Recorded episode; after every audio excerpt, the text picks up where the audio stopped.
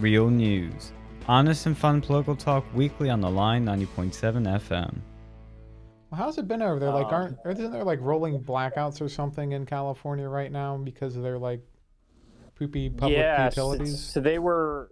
So we had real. So it was really dry, cold, and windy. Like back in October and and part of November, and so they were shutting off the power uh, for most of Northern California uh, to prevent fires. But it was super weird because the areas they were shutting off, it may as well have been a wealth map rather than a logical map of places where there could be fires.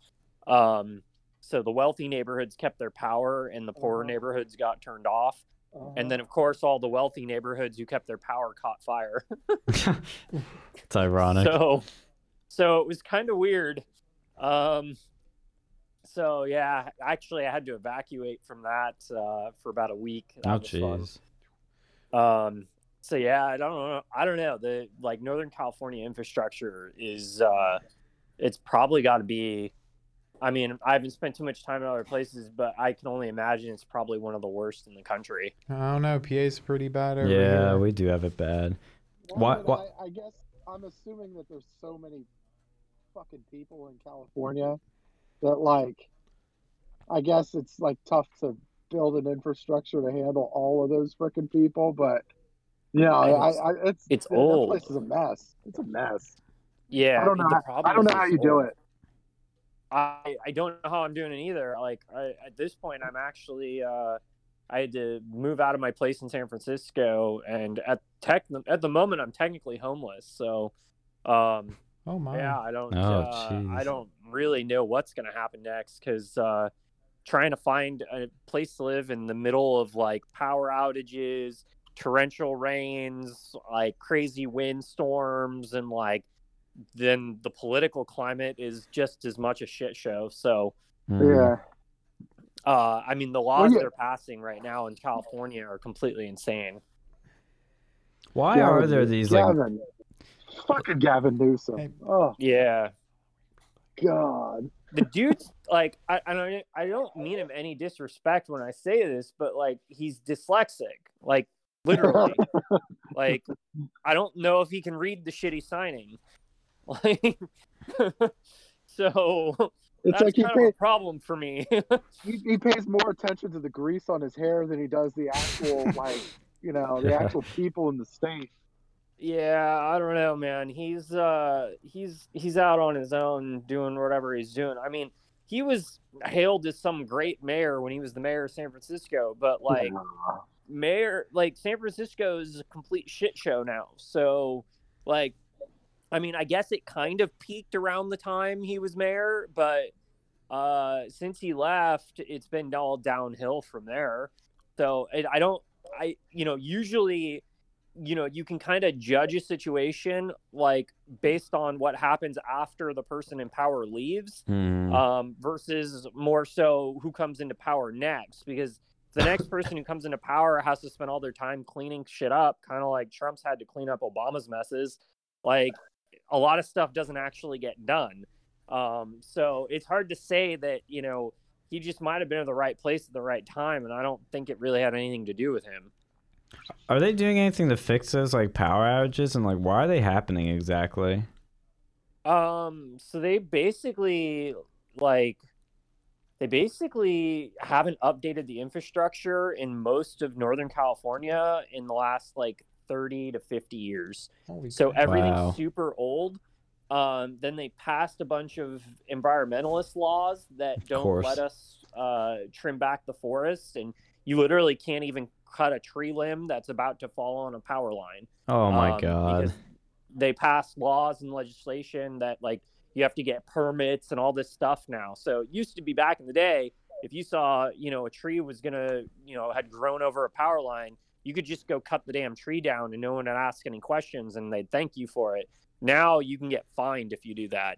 Um, so yeah, that's a problem. Forest thinning is a problem, which most like some counties are still pretty good about it. Like there are counties that are up like in the Sierra Nevada, and there's some counties that have had to pass their own legislation to kind of override the state's legislation, and they've got enough funding that they're able to thin the forests and do controlled burns, and they have to basically do it themselves uh, without state help. Um, and there's a couple counties that do that, but most of them don't have the money or the resources, and the state won't give it to them. So, uh, you know, then you end up with situations like Santa Rosa, you know, what just happened uh, in Paradise and that whole situation. So, you know, there's unfortunately, you know, without state support, um, you know, you're you're kind of on your own as a county to kind of manage stuff on your own, and a lot of these counties are poor. Um, they don't have a lot of resources, so the state is supposed to be there to give them those resources, and the state is so corrupt that they're not doing that. Um, and when that's literally happened for 40, 50 years, uh, you get into a situation where they're literally shutting the power down and entire cities are burning to the ground. Do you think any of this will ever get people to stop voting Democrat? I don't think so. Um, I mean, like, you know, there's obviously the left right paradigm, and like, I at this point, I think politicians in general are just so corrupt. Um, you know, it's people need to just stop voting for both parties and they need to just vote for people they actually know in their communities who actually do things um, you know and you know it nice. should be the guy who you know is out fixing their neighbor's uh, roofs during a storm that's the guy that we need to elect because mm. that's the person who will actually get someone something done we need to stop electing rich powerful elites who don't even know what like the price of milk is um, that's that's the real problem yeah, yeah, it just seems crazy too. And then I also heard that like if you even want to get a generator over there, you have to have like a permit to go and run your own generator that costs like by what? the end of everything, it, it's like thirty grand or something, or like just for the generator itself. Like there's some sort of really weird rule about that. That's like making so only the rich can you know even pay to have their own yeah. generator. So I don't know. I I'd have to research it. I don't know the exact legislation or what the exact rules are, but I do know PG&E, who's the company that has created this mess, um, they were leasing generators out during the blackouts, and they made them so cost prohibitive that only rich people could rent them.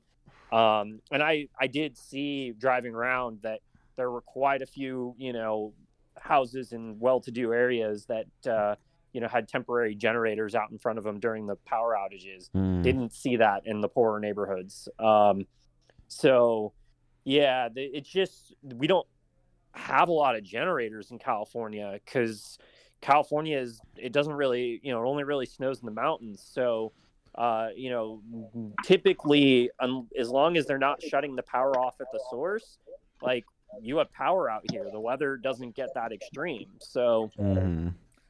it's the hip, it's the hippies. It's the hippies. they, they they went and stuck it to they went and stuck it to you guys like we don't need power. We'll just live off the candles, man. yeah, they probably have some well, sort of. Those people are making. Those are the only ones who are doing all right right now. Because I mean, I don't know. Everyone else is sitting around without power sometimes. So uh, it's it's absolutely bizarre. And it, they said it's probably going to take 10, 15 years until they're not going to have to do this anymore. Oh my um, god. Um, yeah, so this is the new normal for Northern California now. I was actually talking to or overheard somebody in Seattle that was talking to somebody about California, and she was from Sacramento, and she said that their biggest problem I've heard many times is the homeless problem in California, and I assume a lot of that because homelessness, from what I understand, is also a mental health problem. A lot of people there have mental you know, issues become homeless quickly and easily. But it also sounds like, from what I've seen, like just the price to live in California, like to buy a home, to buy it just rent an apartment is absolutely insane. Oh, it is. Um, the cost of living is uh, just completely nuts, and the problem is, you know, we had a major wealth transfer in 2008, so a lot of people lost their homes, and a lot of people lost their rental properties, and uh, you know, a lot of those properties have shifted to being owned by banks. Um, you know, a lot of those properties are still technically in foreclosure and possibly even just sitting empty. Um, there's the also you've got other factors like foreign buyers.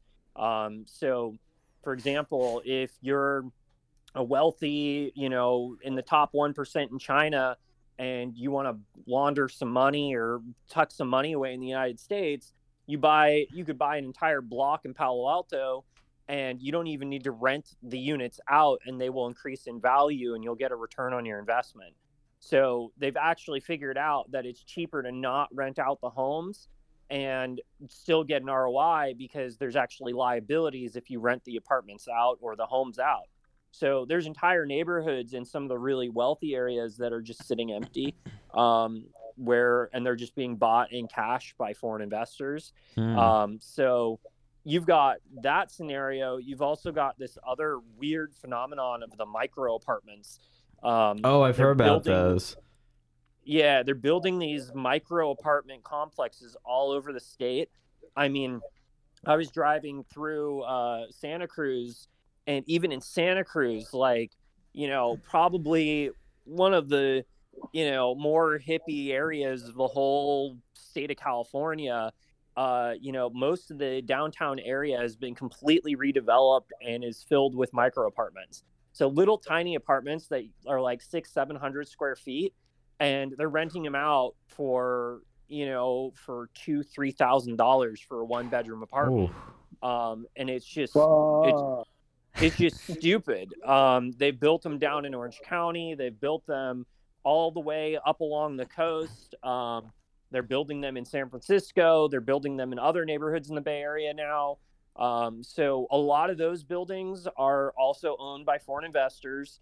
Um, a lot of it's the Chinese, some of it's the Saudis, some of it's uh, you know other uh, you know other money from other oligarchs or whoever.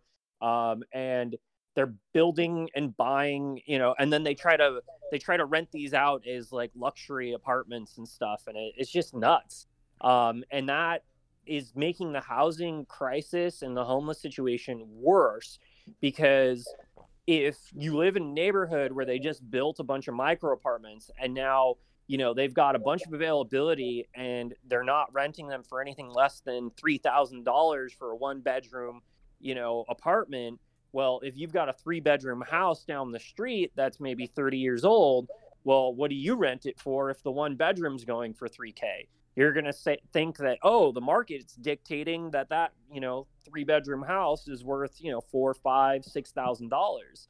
So it's creating this like weird, uh, it's like, it's not quite inflation, but it's inflation. Um, and it's creating this kind of like weird dichotomy where it's creating this concept that there's this supply and demand scenario that's happening, but it's totally artificial because they built all these micro apartments that, you know, a lot of people aren't affording, can't afford to live in. And then there's the people who do move into these, you know, units and they do live in these apartments. And then they think this is totally normal to pay $3,000 a month for a one bedroom apartment. So it's created a really kind of a screwed up environment. And then you factor in, you know the mental health issues you factor in uh, you know all the legislation that's passed that's supposedly supposed to take care of these people but I, I i don't see it. I see the homeless situation getting worse and worse and worse. I mean on one level like i was not intending to move out of san francisco. That was not my plan. I was basically forced out. Um, but mm. since i've been out i'm kind of like looking back going hey like it's kind of nice to be in a neighborhood where like people aren't literally taking a shit on the street and like I'm not having to fear for I mean there's literally neighborhoods in San Francisco where I wouldn't let my dog walk on the street because I was afraid he was going to walk into human feces. How much poop is there in San Francisco? A lot. Like is, I mean, is it on every street? Doing... No, um, but there are entire there's areas where it is. Uh, there are areas of the city where it's almost on every street. Wow. Um, and if and if they're not and if they're not pooping, they're peeing. Um, so you Great. there's entire neighborhoods where it just smells like urine constantly, especially yeah, some, when it hasn't rained. Why are they using the street? Some of it's yeah, some of it's the Golden State Warriors, man. They're terrible this year. well, like, well, honestly, like, why are people like using the street? Do they not have any public restrooms over there? Uh, so most restaurants, most hotels, most like establishments will not let the the homeless use the bathroom. Mm. Um, they have built uh some like some outdoor bathrooms, but I mean it goes through the state and the cities and all that stuff. So you know, a tiny like three stall bathroom costs like over a million dollars to build in the city of San Francisco. What? Like the the Well- amount of money that gets spent to do something as simple as building a tiny bathroom like is insane. So the permits, the all the legislation, all the all the you know all the crap that you have to spend money on to actually get something like that built, it ends up costing a million dollars to build a single toilet. It's ridiculous. And then you gotta build a So- transgender bathroom next to it too in California. Well, I I, I, I kind of remember I, I kind of remember when when the uh, when the Niners built their stadium out in San Jose, and it yeah, ended up Santa co- Clara. right. And so so we you you remember when uh, you remember when the Cowboys stadium was built? It was it went for one like 1.6 billion. And it was like it was in Arlington, Texas, and had all the bells and whistles. Had the largest, the, the big screen, the yeah. largest largest LED screen in a Guinness Book of World Records, and like all this, all the bells and whistles. And then you see San Francisco Stadium; it costs 1.3, and it's like pretty basic. Like it's, it's like a basic stadium. It's pretty Uh, basic. Uh, people fry during like uh, September and the August preseason games. Like it gets in the 80s. So like half the stadium's in the sun and they didn't cover it. I have no idea Yeah. why. And then you Um, said, did you see the uh, you, you see the mess going on with Los Angeles? That the Los Angeles is trying to build a stadium. It was originally supposed to be three and a half billion dollars, and because you know it's California, the construction costs end up ended up going to like five billion, and now it's still going even further. They're saying it could. It's very. It's possible that it could hit ten billion by the time it's all said and done.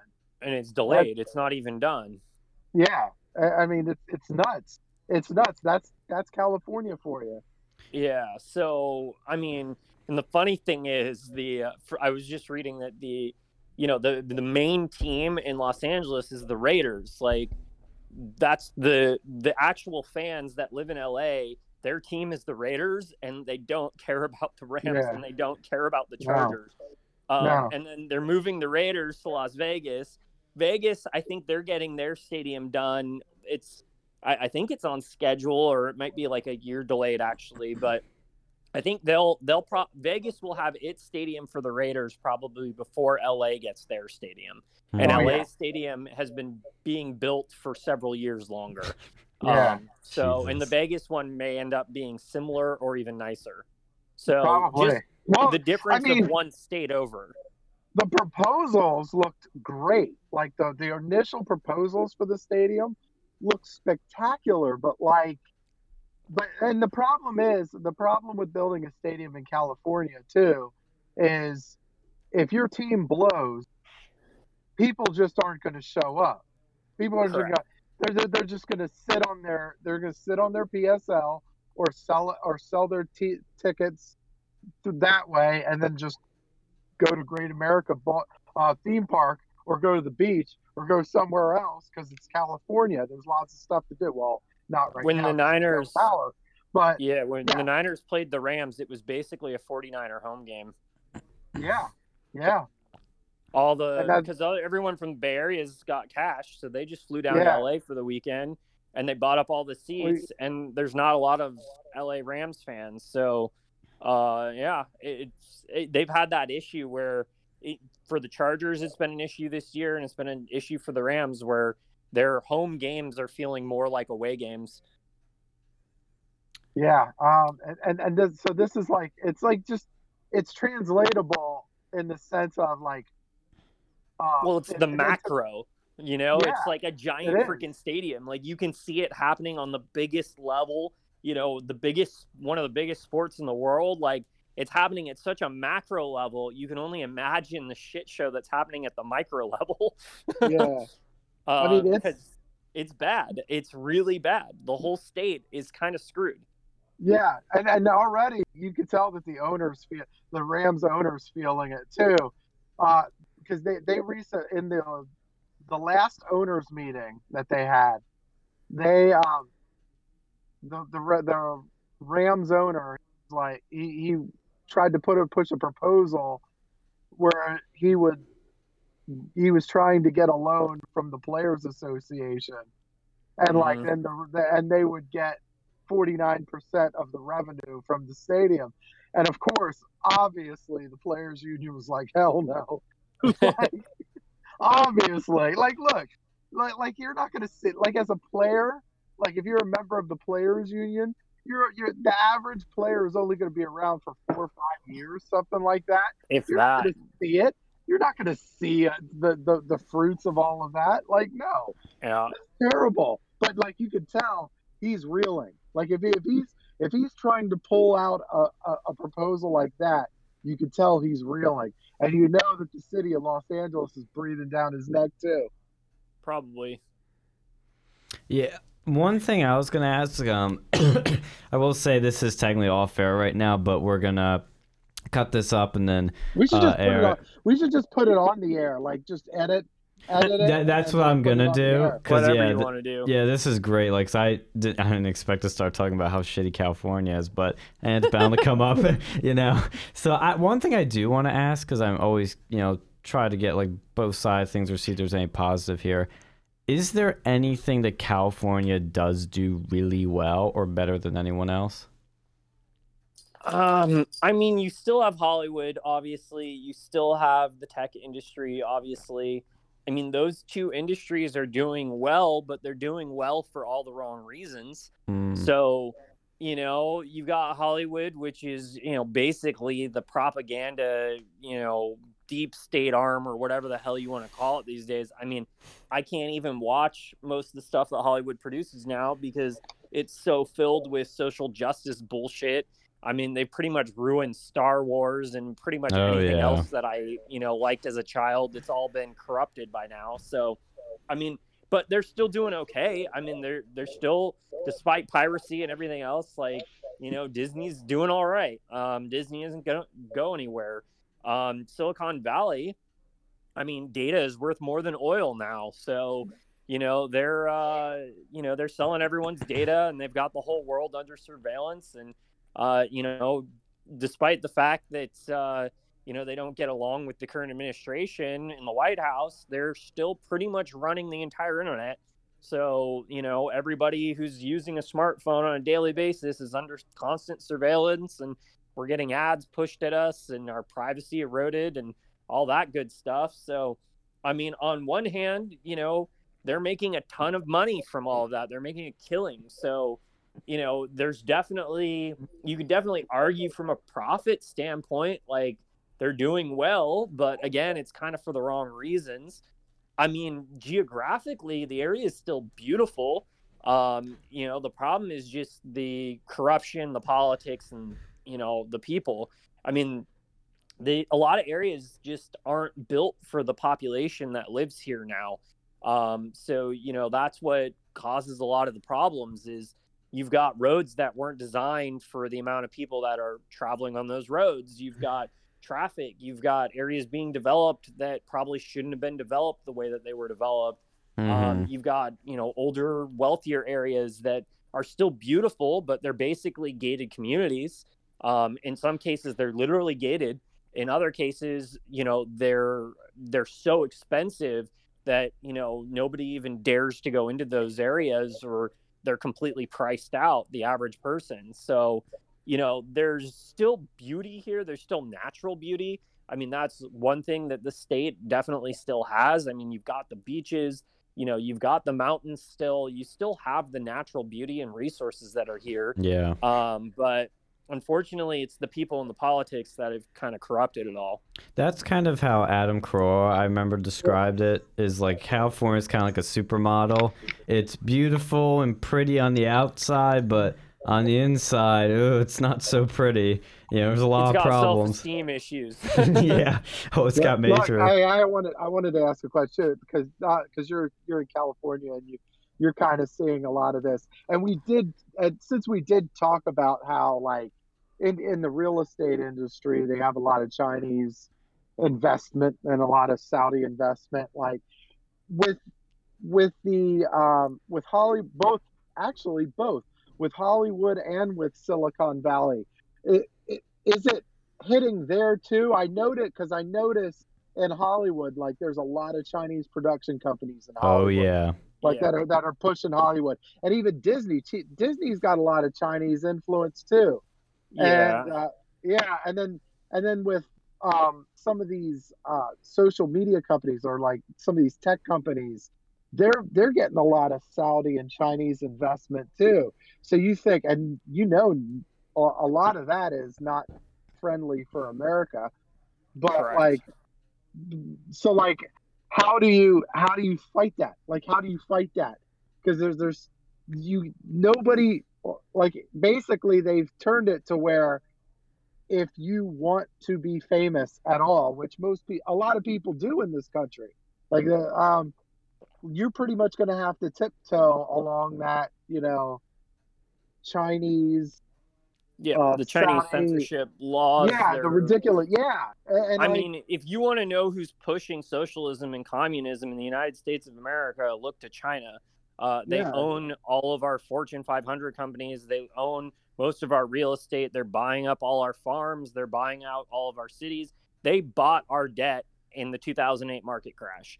So they're now looking, it's been almost, it's just past, you know, 10 years now. So they're looking for a return on their investment. They bought all the debt, they bought all the foreclosed properties, they bought all the land. And now they're sitting back going, where's my ROI? Um, and a lot of what we're seeing right now is a result of that. At the same time, you have Trump and his trade wars with China, and he's kind of stood up to them. So there's actually been a pulling out of new Chinese investment. So what we're seeing today is the side effect of the investments that were made over the last 10 years. So what we're witnessing, what we're experiencing now is not necessarily some new phenomenon. It's the phenomenon of what's happened over the last 10 years and we're just seeing you know the result of those investments that hap- some of them happened five years ago some of them happened seven years ago. So we're now seeing the after effects of kind of those older investments. But i think from a newer investment standpoint the chinese have actually pulled back and the chinese are actually possibly on their verge of their own financial crisis and they're starting to have issues. So yeah. i think there were two major chinese firms that were not able to pay some of their debts recently or something like that. Um, uh, big banks in China, and China is having they're they're having side effects of this kind of currency war and the currency manipulation that they were doing, um, and now they're kind of having to pay the price for that. So it's going to be really interesting to see what's going to happen moving forward because I think we're actually going to see a lot of the Chinese investors sell their interest in the United States and pull their money out of the United States, especially if Trump ends up getting reelected. And it'll be good and bad. It's going to be a good thing because it'll force Americans to become more self sufficient and not rely on China again. In the short term, it's going to be detrimental to some some industries and some areas and some you know uh, because all of a sudden all the cash that was flowing through those areas through you know all this foreign investment is going to dry up. So you know you're going to see those hollywood chinese studios possibly shut down. You're going to see some of these tech companies not be able to raise that next round of capital. Um, and you're going to see that you're going to see that disappear from the market and that's going to have a really negative impact in the short term. In the long term it's going to force us into the reality that hey maybe globalism wasn't so great after all and we need to go back to being self-sufficient and that would probably benefit the country and the average american. But a lot of people are going to lose a lot of money really fast sooner in the short term. So there's kind of there's pros and cons to you know what could happen and what's going to happen next. And you know at the same time like you look at what China is doing right now with Hong Kong. Um, you look at what they're doing with technology uh, when it comes. I might be mispronouncing it. It's the Uyghurs. Um, it's a Muslim population in China that they basically have in internment camps right yeah, now. Yeah. Um, I mean, there's basically a genocide happening, and they're using artificial intelligence to use, and they're using facial recognition technology to identify people that have these physical traits, and then they're arresting them and putting them in internment camps. Like that's happening right now in China. You've got the Chinese military showing up in Hong Kong, you know, wearing police uniforms and pretending they're the police and, you know, killing and beating protesters and doing all kinds of stuff. So, you know, you've got uh, you know, you've got you you have China's in this really like provocative place right now in the world where you know there there's kind of a stage right now of what's happening in Hong Kong and we're seeing you know what China's what lengths they're willing to go through uh, and you know to kind of get their way. And then you've seen obviously like with the NBA scandal and all that kind of stuff um, you know that happened with China and NBA players apolo- you know apologizing to China and you know all that kind of craziness. South Park did some hilarious episodes on this whole thing. Yeah, that, uh, I was gonna I was gonna ask about that. I was gonna ask if you saw that South Park. That was oh funny. yeah, that was that they was they covered it well. I mean, this is a real problem in the United States right now where the CEOs of major corporations, the CEOs and executives in our sports leagues are more afraid of the Chinese president than the president of the United States. Mm. That's reality. That's 2019. Like that is something that is happening right now. And it's because of China's investment in the United States. Yeah. Um, like I said, over the last 10, 11 years, they bought up all our infrastructure. So we're seeing the side effect of that. And, you know, it's not that dissimilar to what the United States did to Russia and the Soviet Union in the 70s and 80s. I mean, our main weapon of war during the Cold War ended up the thing that actually ended up being that worked was economics. Um, so you know now you're kind of seeing an economic war. Well, not kind of. We are seeing an economic war between China and the United States, and right now the United States is on the losing end of that war. I think it's good that you I, mentioned just, that too because I've seen yeah. some people on the so-called Groyper uh, side of the right you know, they keep talking about how there's all this Israeli influence on America. We need to be worrying about that. Why, as a group that supposedly claims that they're, you know, super America first, they don't seem to be that worried about China's influence. I could be wrong, but I think China is our biggest quote unquote enemy, and they're our biggest um, negative influencer on the country by far. And it took Trump to actually get people to care about this a lot more. Yeah, I mean, so there's there's a couple things there. So there's I mean, the way I see it is there's what's happening on the East Coast versus what's happening on the West Coast. So on the East Coast and a lot of the old money families and New York and DC and you know probably most parts of Florida and uh, you know you're you are not seeing the Chinese influence there. Yeah. Um, the the East Coast is still America. Um, the West Coast is slowly becoming, I don't know, new China. Um, so you've basically got a divide at the Mississippi, uh, and basically everything to the west of the Mississippi is becoming California, and everything east is just becoming the East Coast. So, you know, the East Coast, I don't think sees China as much of a threat because they aren't seeing this.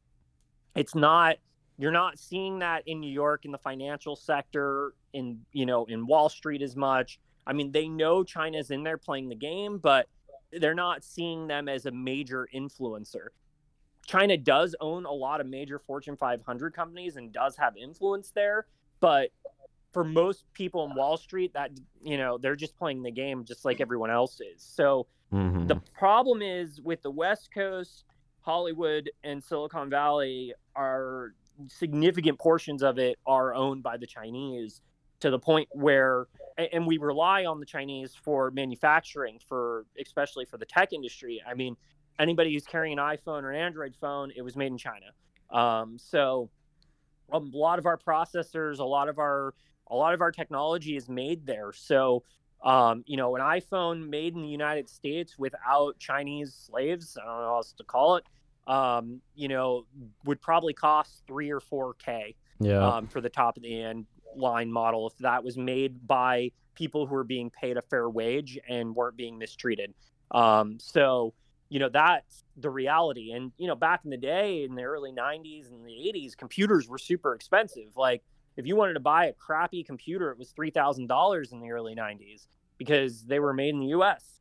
Um, so, you know, you're, you know, we, we almost have to like go backwards a little bit if you want to reduce our reliance on China. Uh, and so much money and so much profit has been made because China's been able to efficiently, you know, bring so many products to the market essentially at a loss for anyone else. And so that's completely changed the economic global landscape to the point where, you know, you basically can't even buy basic things anymore in the United States that because there's no manufacturing capacity here. Um, so, I mean, just even if you're building a home or you're trying to repair a home, trying to fix a, a home that was built, you know, in the United States that 30 years ago, all the suppliers, all the parts you would have bought from an American supplier 30 years ago, and all of those companies have either been bought or consolidated or gone out of business. So now, if you're trying to fix a 30 year old home today, you're having to buy replacement parts from China instead of American companies. So, and if you're building a new home, then you base your only option is to buy stuff from China uh, if you want certain things. So mm-hmm. it's you know that's just kind of the reality of what's happened because of uh, you know the kind of disposable nature of the goods that we get from China, uh, and it I mean, and a lot of people just like ignore the fact that this was all on the backs of slaves. This is yep. modern day slavery. Yep. Um, and you know, everybody wants to talk about reparations and social justice in the United States, but they have no problem putting on a pair of Nikes, mm-hmm. and it just mm-hmm. baffles my mind because you know everyone's walking around with iPhones and Nikes and you know clothes made in sweatshops by slaves and we're talking about something that happened in the United States like 100 years ago. Um, so, you know, we've at least in the United States, we've moved away from that to some extent. I mean, obviously, wage slavery and, you know, there's still systematic oppression that's basically happening to everyone, but, um, you know, it's, it's on a different level than what's happening in China. I mean, in China, it's just straight up old school traditional slavery. And that's who's making our iPhones and, you know, uh, all our Nikes and all our shoes and all that kind of stuff. So that the you know that ability to produce goods where if you produce them ethically anywhere else in the world, uh, you know they would have a totally different value. That's completely changed how the economy works. So kind of going back to that east to west coast paradigm, you know the west coast has basically kind of sold itself out to this um, because they needed a, a source of investment to get through, you know, the uh, to get through the market crash and what happened in 2008. Um, we are still suffering from the effects of that. And I don't think the average person really understood what happened in 2008. Mm. Uh, and that, you know, basically we got bought and sold like slaves ourselves from one group of owners to another. And the West Coast happened to get bought by the Chinese. That's kind of the reality of it. Um, so the East Coast is still owned by a different group of investors. Uh, you know, you still have old money, you still have traditional money, you still have money from London, from England, uh, you still have European money in the East Coast. Um, you still have, you know, the old money wealth families that have gone back hundreds of years and generations. They still have power on the East Coast. Um, so, but they've lost territory on the West Coast, and China has become that new dominant uh, economic powerhouse. Well, the left is like from a political standpoint, the left is sold out like really who they are too. You look at yes. like the like like free. Let's take free speech for example. In the '90s, free speech was a liberal thing. That that was a liberal pillar, and mm-hmm yeah and now they're they're embracing the silencing of other people. They're embracing the invasion of privacy. And this, these are things that that the left used to like cradle themselves around. And they've sold all of that out. Like they've sold everything that they stand for really be like like they're they're in the chinese pocket too. You look how oh, yeah. look how much look how much foreign investment look how much foreign investment is going illegally going into the political spheres too like all these so so yeah you look at the clinton foundation you look at how like corrupt that is like that's yep. like it's just a, how they illegally channel money, like because you can't you can't uh, directly give more than a certain amount. But what they but what the Clintons did was they they they brought up the Clinton Foundation, and through that they got foreign investments, and then the foundation in turn donated to you know political the campaigns and yeah, yeah the I campaigns. Mean, yeah, it's, it's it's dirty. And when you have billionaires you know, like Soros and Epstein, and you know, you've got Bill Gates that also, you know, they run their own foundations and they run their own grassroots organizations and all these things. Uh-huh. I shouldn't even say grassroots; they're not grassroots. They're literally no. they're, they're engineers yeah, run by billionaires. Uh, Dude, uh, Tom Steyer is one of those guys too, right? Tom Steyer uh, has like he's next, like what the next, next gen, gen guy? Yeah, yeah. Yeah, we... he's the guy who runs Gen. So that's the problem. Is there's there's all these you know billionaires essentially that uh, also have way too much power and influence. I mean, there's no logical reason why. I, there really is no logical reason why billionaires should be allowed to exist like within the economic system that we have today. I mean, it just doesn't make sense to have more money than you could ever spend in a lifetime um, it's just another flaw of our economy and the economic system. Like, obviously, if you're able to make a lot of money, like you should be able to keep that wealth to some degree. Like, I obviously believe in that. There is that libertarian part of me. But on the other end of the spectrum, there's also this like this, you know, there's I, I definitely don't understand the money hoarding that we see with corporations and with billionaires because what happens is they're not really billionaires. All of that money is locked up in investments and it's all just numbers on a computer screen mm. and they don't have liquidity. So they can't actually go pull, you know, half a billion dollars out of a bank account and go invest it in their local community. Like it's that's not how it works. So, you know, we talk about these people having billions of dollars, but in reality, they just own assets that are supposedly worth billions of dollars. Um, but it's all based on an imaginary system. So it's it's kind of like I don't know. We we allowed these kind of like kings to exist within the system, and I don't really know why we need this many kings. And at the same time, like, why do 15 billionaires own all the media companies in the entire world? Yeah. Like, what's the deal with that? Like, 15 people get to decide what the entire planet gets to consume for media and information. Like that doesn't make sense. I think it's so, also interesting how Twitter claims that they're fighting this billionaire influence by banning political ads on their platform. They said this about a month ago. But I personally think it's a rather uh, a odd coincidence that they do this after the Trump campaign announces how much money they've raised more than anybody else and just like you know crushing their competition.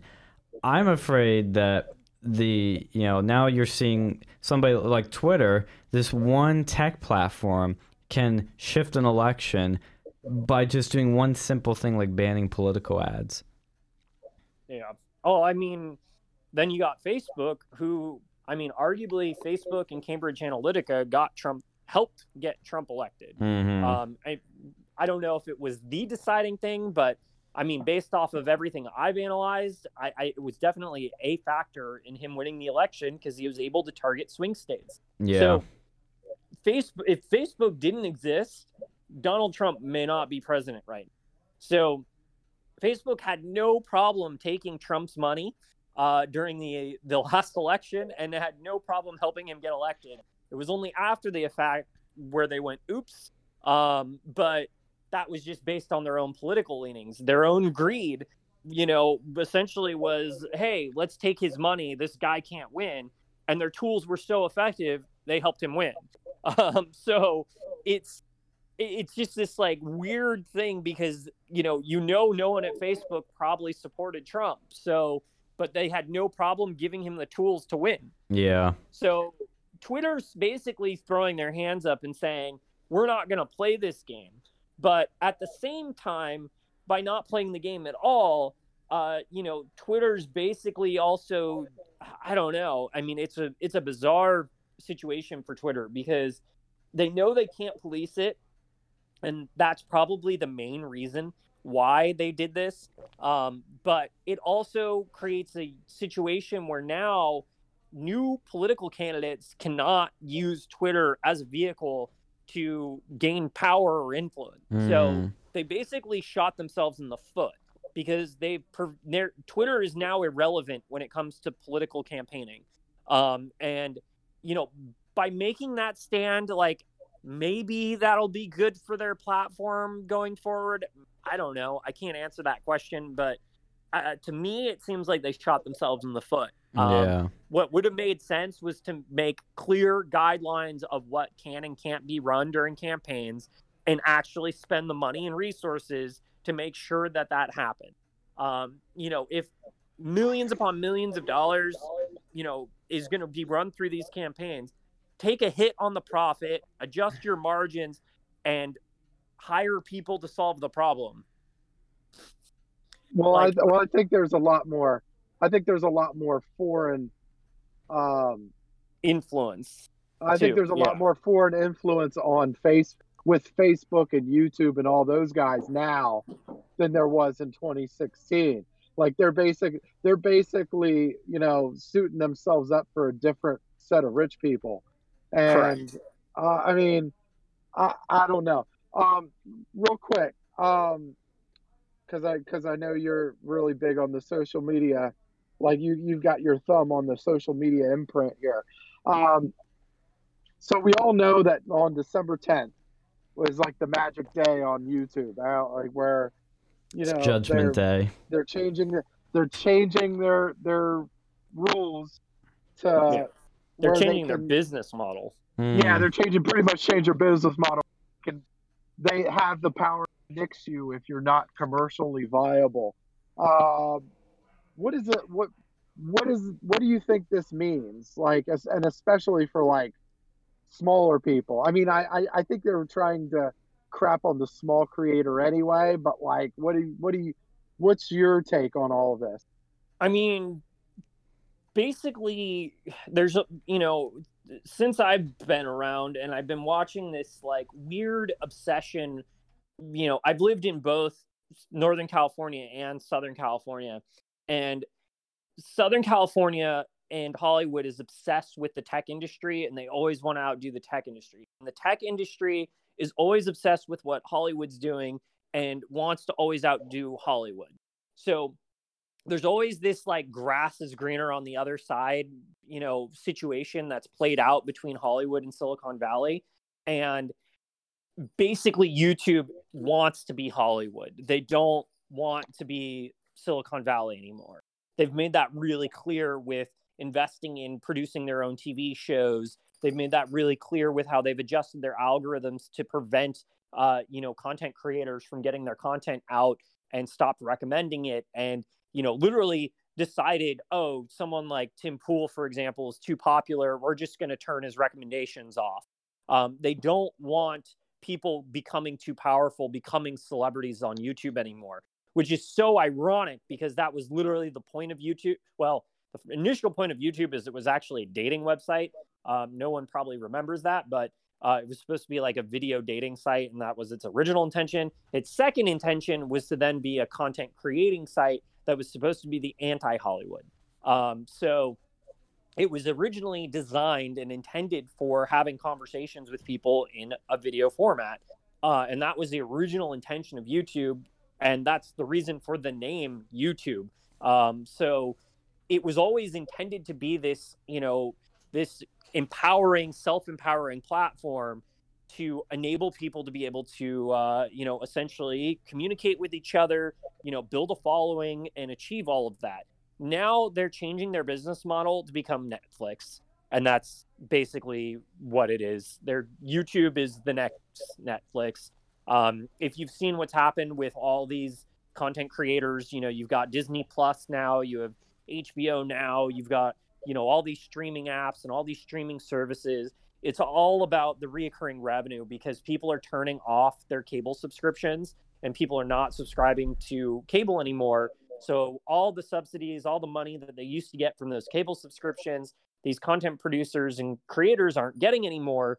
So they're all creating their own streaming apps and their own streaming services, and they're all trying to compete. So you've got Hulu, you've got Apple Plus now, you've got Disney Plus, um, you've got all these streaming services out there, and YouTube is saying, "Hey, wait a second, you know, we have the biggest, you know, video website on the internet, so." why does you know netflix get to be worth all this money and generate all this profit and we don't um, because you know they're basically it's basically a di- it was a, always a different business model. So now youtube is saying you know as of december 10th like the business model is netflix.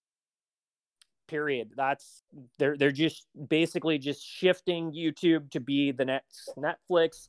They're going to start producing their own content and their own exclusive shows. They're going to push their subscription service to generate that recurring revenue. It's mm. all about the money. Um, I mean, and it's all about this fascination that Silicon Valley has with Hollywood. Uh, it's kind of this weird obsession that these tech executives have, and you see it happening with Apple as well. Apple's rolled out their own streaming service, and you know they've got they've set up studios and they're working with content creators in Hollywood. They're moving more and more of their team down to Hollywood. They're setting up shop there. Um, they've realized that you know moving forward they can't keep you know getting everyone to buy iphones and that they need to figure out how to sell them content for the devices they already own. So you know if they can get another five dollars a month out of everyone's pocket you know there's potentially billions of dollars to be made there. So you know there's going to be kind of this war between all these major tech companies and all these content creation companies to kind of see what's going to happen next. And youtube's basically drawn a line in the sand and said we are the dominant video, you know, platform, and we're shifting to the Hollywood model. Uh, and they're just going to end the, uh, you know, the entire principles and ideology and concepts that the original YouTube was created on. And that's the thing that gets me is that they're literally killing their own brand here by doing this. They were all about the small content creator that could, you know, make a video in their room, a music video, make it big one day, or have a you know just a, a playground for you to do whatever you want, an open sandbox. And now it's getting more structured. It's only you know they only treat people that are super successful and adver- advertiser friendly with any kindness. And I mean, where are people going to go now if they want to? you know make their own content so, you know they're going to be more you know um, demoralized and unmotivated to do it on youtube if they push this you know even further and too far correct so what they're doing is they're pushing in particularly you know the younger generation and gen z they're not giving them a chance they're they're basically building walls and barriers preventing them from reaching success and internet fame uh, that the previous generations got to enjoy. I mean, this all started with Gen X, actually. Um, it was actually Gen X who built the original YouTubes and the original sites and laid the foundation for all of this stuff. It was, uh, and then it, the millennials kind of came along, amplified it, and to some degree, you know, lowered the uh, common denominator. And then, you know, then you, it, but that was the millennial generation really latched onto these technologies and really took it to that next level and that's when we saw you know massive followings of millions of users and that kind of thing but i don't think when they created youtube or at least when it was created by these you know this older generation originally when they created it they didn't really think about like hey like what happens when you know this guy's got 50 million followers and he's able to dictate policy in the united states of america um, because all of a sudden he gets political about a certain topic and he's got 50 million people he can reach. So the powers that be and the elite or whatever the hell you want to call them, um, you know, they kind of didn't realize how powerful that was going to be and that they were going to lose control of the ability to set narrative. Um, they thought that you know, their propaganda networks, their news networks were always going to be the dominant source of information. And they didn't really care about YouTube and they saw it as a joke. They said, this will never take off. This will never be anything. I mean, they kind of even wrote off the internet initially. Um, people, when Netflix was first created, was like, oh, this will never work. Um, I remember the the early days when Netflix first came out, and you know, you got everyone in, in Hollywood was like, "This will never work. This can't be the solution."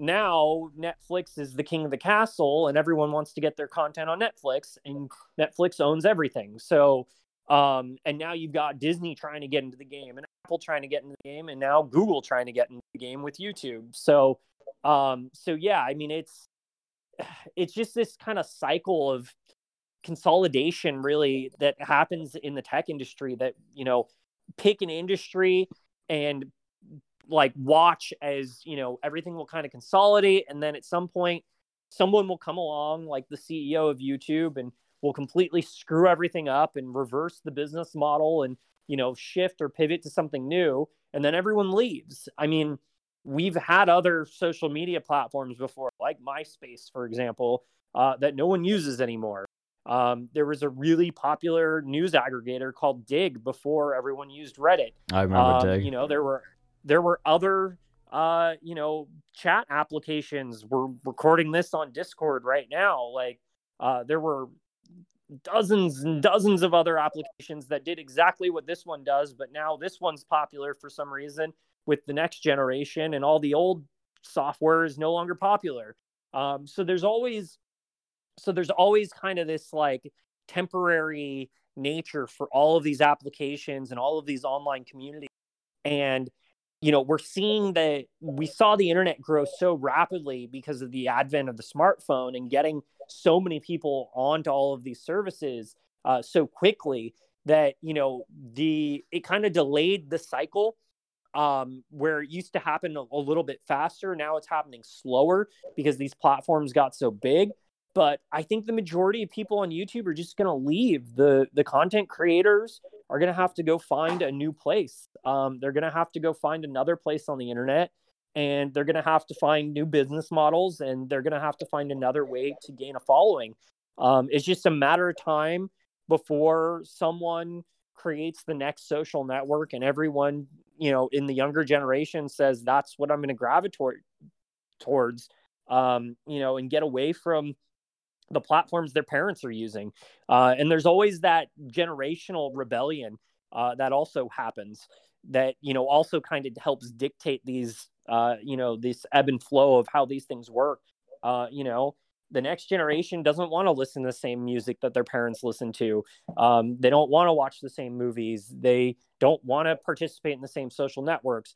So someone somewhere is going to create the next big thing and everyone will go focus on that the problem is sometimes that next big thing is something like TikTok that is owned by the Chinese. Uh, it's mostly Chinese investors that own that company.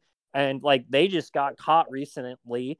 They were they figured out that to get rid of hate speech on their platform, you had to ban all the people that people would make fun of. Mm. So they started banning gays. They started banning, uh, you know, people with disabilities. They started banning people who were overweight, oh uh, and they figured out that if you ban the people that are the most likely to get made fun of, or you know, that are going to have people who are going to hate them for whatever reason, if you get rid of those marginalized groups, then there's nothing for people to get angry at.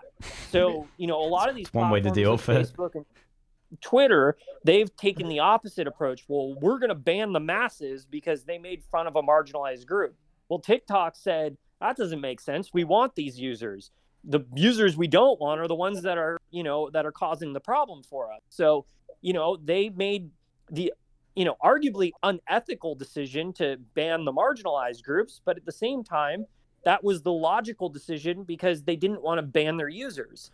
So we're now in these weird kind of dichotomies where you've you know we've entered a new age of censorship where now the people being censored uh you know are the ones that you know supposedly all these rules were created for to protect. Yeah. Um and we're seeing this like reversal of what it was we were originally told it was supposed to be. So i mean you can basically ban everybody off of your platform that would, you know, make fun of someone who's overweight, or you can ban the one overweight person and keep all your users. Uh, and that's literally what we're seeing now is these tech companies make decisions like that. Uh, and I don't know. It, it, you know, there's no winning. It, it's not good either way. Um, and unfortunately, you know, we're just going to continue to see this trend of, you know, the major corporations come in and try to conglomerize and own everything in the space. And they're trying to regain control of the narrative again uh, because they're losing. The old guard, the old powers that be, the people who have been in control of this country and this planet for, you know, possibly hundreds of years, um, you know, they're losing power because of the internet. And so they're doing everything they can right now through the major corporations, through investing in these companies, through putting CEOs in positions of power to change the business models of major platforms like this, are doing everything they can to get their power back. Uh, and they're going to spend billions of dollars to do it. And they don't care about content creators. They don't care if thousands or millions of people lose their ability to make an income. They don't care. Uh, all they care about is can they control the masses. And if YouTube wants that money and they want that Hollywood prestige, they're going to have to basically cut everyone off and become the net Netflix. And that's what they're doing. Well, don't you kind of find that like ironic that, you know, TikTok, the Chinese owned media conglomerate, that's like you know it censors less than the american like twitter and facebook. Like isn't that kind of funny when you think about it that way? Like you know the left or yeah. the you know the west that's supposed to be you know we're free speech we have this sort of liberal tradition of you know we you know disagree with stuff but we still allow it. Tiktok and like just in general the chinese they censor you know their their media is probably less biased than ours and that's saying you know like i mean they have their problems definitely you know the chinese communist party they're they're definitely up over there but like you know they're more free in some ways than, than we are you know? In some ways i mean you know they their their media is controlled. It's it's state media. So um you know it's not owned by billionaires. That's the only well okay it is owned by billionaires but it's a different kind of billionaire because it's a billionaire that's also connected to the state and the government um, whereas the billionaires in the United States don't have to necessarily answer to their government, um, or in some cases, they just straight up lie to their government, like what all the major tech CEOs did uh, when they all got called in front of Congress. So, you know, you you still, but you still have ultimately a, an authority who's in a position of power, whether it's the state or a private billionaire. Um, and it's it's hard to say because in China the one advantage is a billion a private billionaire cannot push an agenda unless they have the state's approval. So they do have an advantage from that degree. At the same time though, it's still state controlled media, which is even more controlled than what happens in the United States. At least in the United States, you and I can have this conversation right now. We put it on the internet and you know, it's kind of up to us to see if we can get a following Whereas in China, you know, that could end you up in a black site and killed. Um, so, you know, there is a difference there, of course. Um, at the same time, you know, they've definitely done things in the United States now to make sure that no one listens to this. Um, so that, you know, it's an unfair game that's rigged, much like the political system.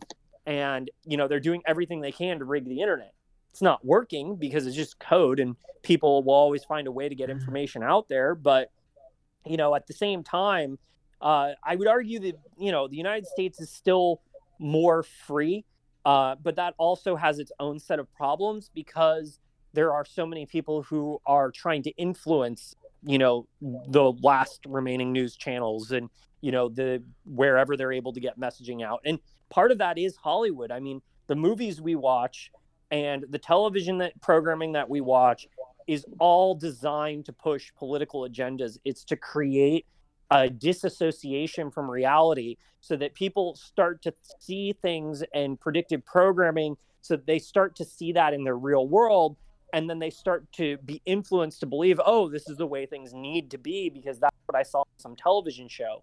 So that does ha- that is happening in the United States, that happens in China, but The difference is, you know, in the United States, it's a bunch of private bill- billionaires pushing a variety of agendas versus in China, it's one state controlled entity who's controlling everything.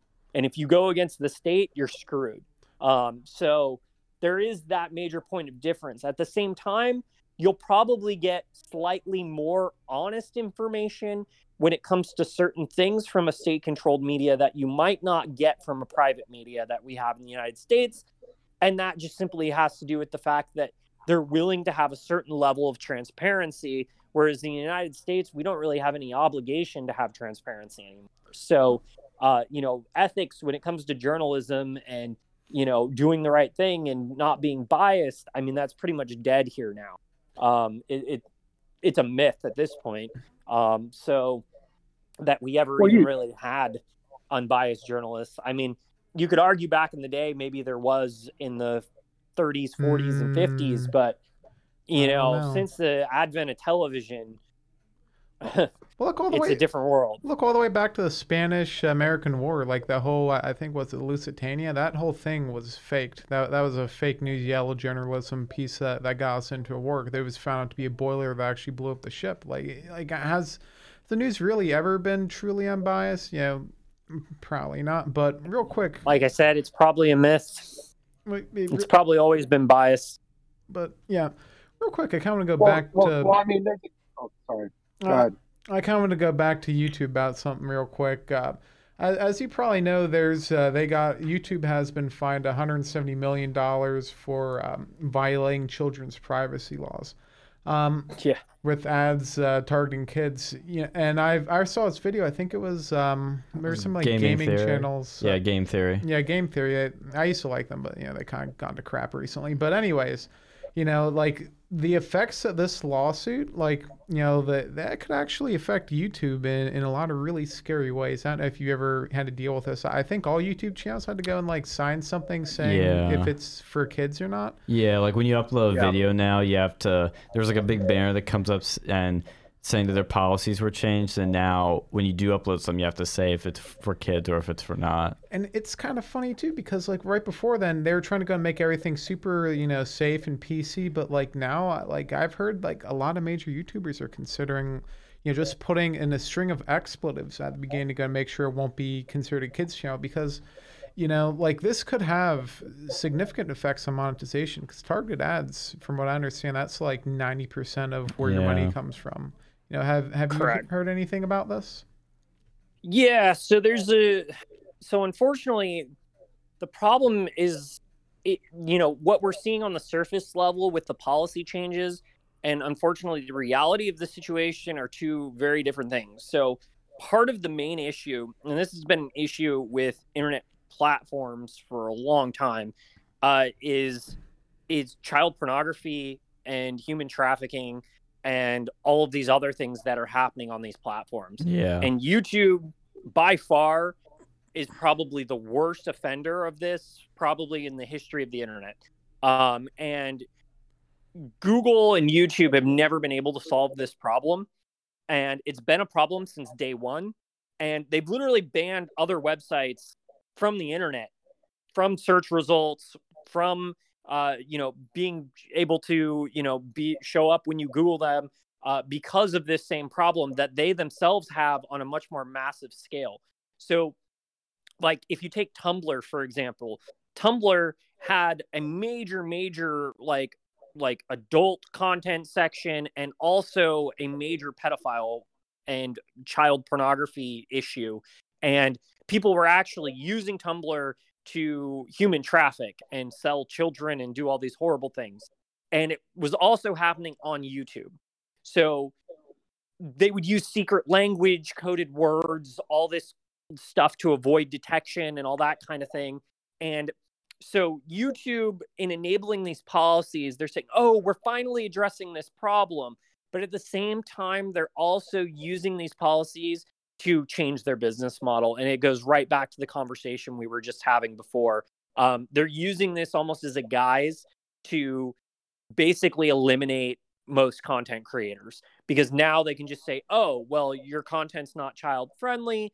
therefore your content's adult and because your content's adult it no longer you know can receive uh, monetization and it isn't viable for advertisers and you're gone so unfortunately they're kind of implementing this rule to in a weird way like it it kind of helps probably the pedophiles and the people who are using youtube in this sinister way um, because now they can actually specifically create child friendly content uh, and that's going to get recommended and it's going to take you down the rabbit hole even further into this really screwed up perverse world uh, and now that content's actually going to be protected by youtube which doesn't make any sense but in someone's screwed up head in silicon valley it does uh, and then they're going to punish everyone who wasn't making child friendly content anyways um, and now all of a sudden they're going to get demonetized for something they weren't producing in the first place. So,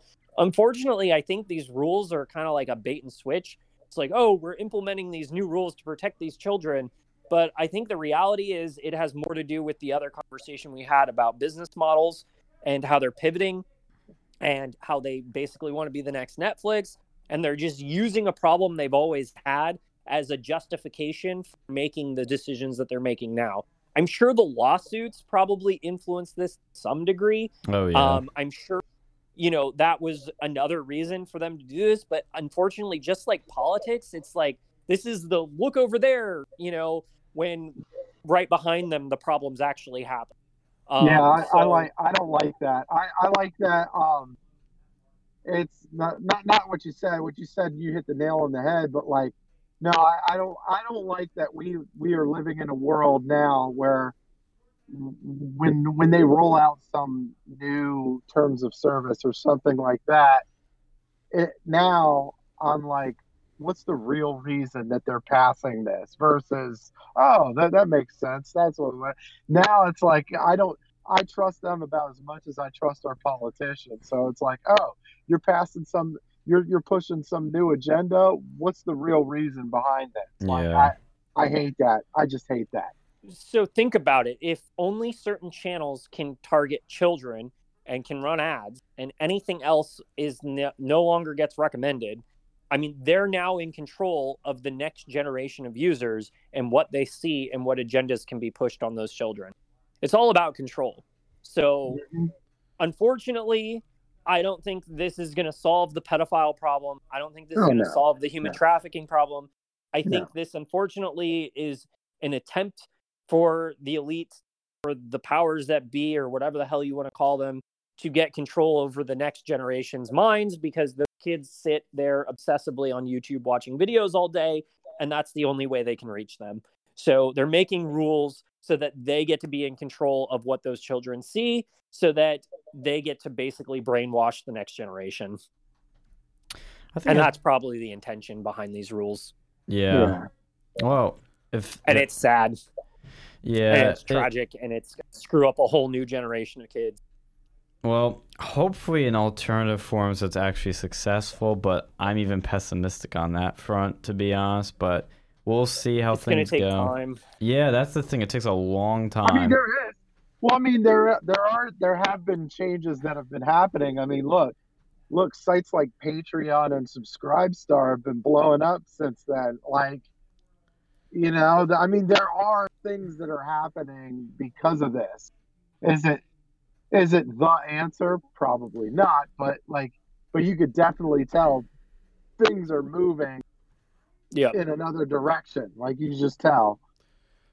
Rapidly. And someone will come in like TikTok um, and will take control of a large segment of, you know, the internet video network that's out there. I mean, there's going to be another user generated content video network. Uh, there has to be. It's mm. always going to be a thing that people are going to want to participate in. Um, it's just it's going to look different because the next generation of users are only really going to use the internet on a smartphone. So we're seeing that shift happening as well more and more. You know, people forget that, you know, ultimately at the end of the day, like we're now in a world where the majority of people access the internet from their smartphone and that is the majority of clicks and views. So the web unfortunately is no longer, you know, people on a laptop or a desktop computer. And in fact, as time goes on, there's going to be less and less computer users and more and more mobile users. So the next generation is going to have less and less access to computers, and they're going to have more and more access to controlled mobile devices that can only access certain things. So there will at some point be a backlash from the next generation and they're going to they're going to wake up. They're going to go, I don't want this anymore. I don't want to use the same devices and the same networks and stuff as my parents. So we may even see a generation that's going to come up soon, or maybe it's already starting to happen, that's just so not interested in any of this tech crap. They're just going to be like, nope, I want to go outside and play. Um, there's a very real possibility that there will be another generation that just doesn't care about technology or the internet. Yeah, I I agree. We'll keep following this, and maybe we'll have more conversations about this. But we've held you for an hour. It was a great conversation and a lot of fun. But we'll let you go now. But before we do that, where can people find you um, on all these various platforms? you can find me on all of them, but I'm probably shadow banned. yeah. Um, so I'm on Twitter at Trent Lapinski. Um, I have a podcast that's uh, called Tech Post. I have not been updating it recently, but I'm hoping to start getting some content back up there soon. Um, you can find me on Facebook at Trent Lapinski, uh, and you can find me on most the social networks under my real name. So uh, that's how you can find me. But again, oh man, I don't know if you're going to be able to hear from me because lately my reach has declined significantly, despite the fact that my followers have increased.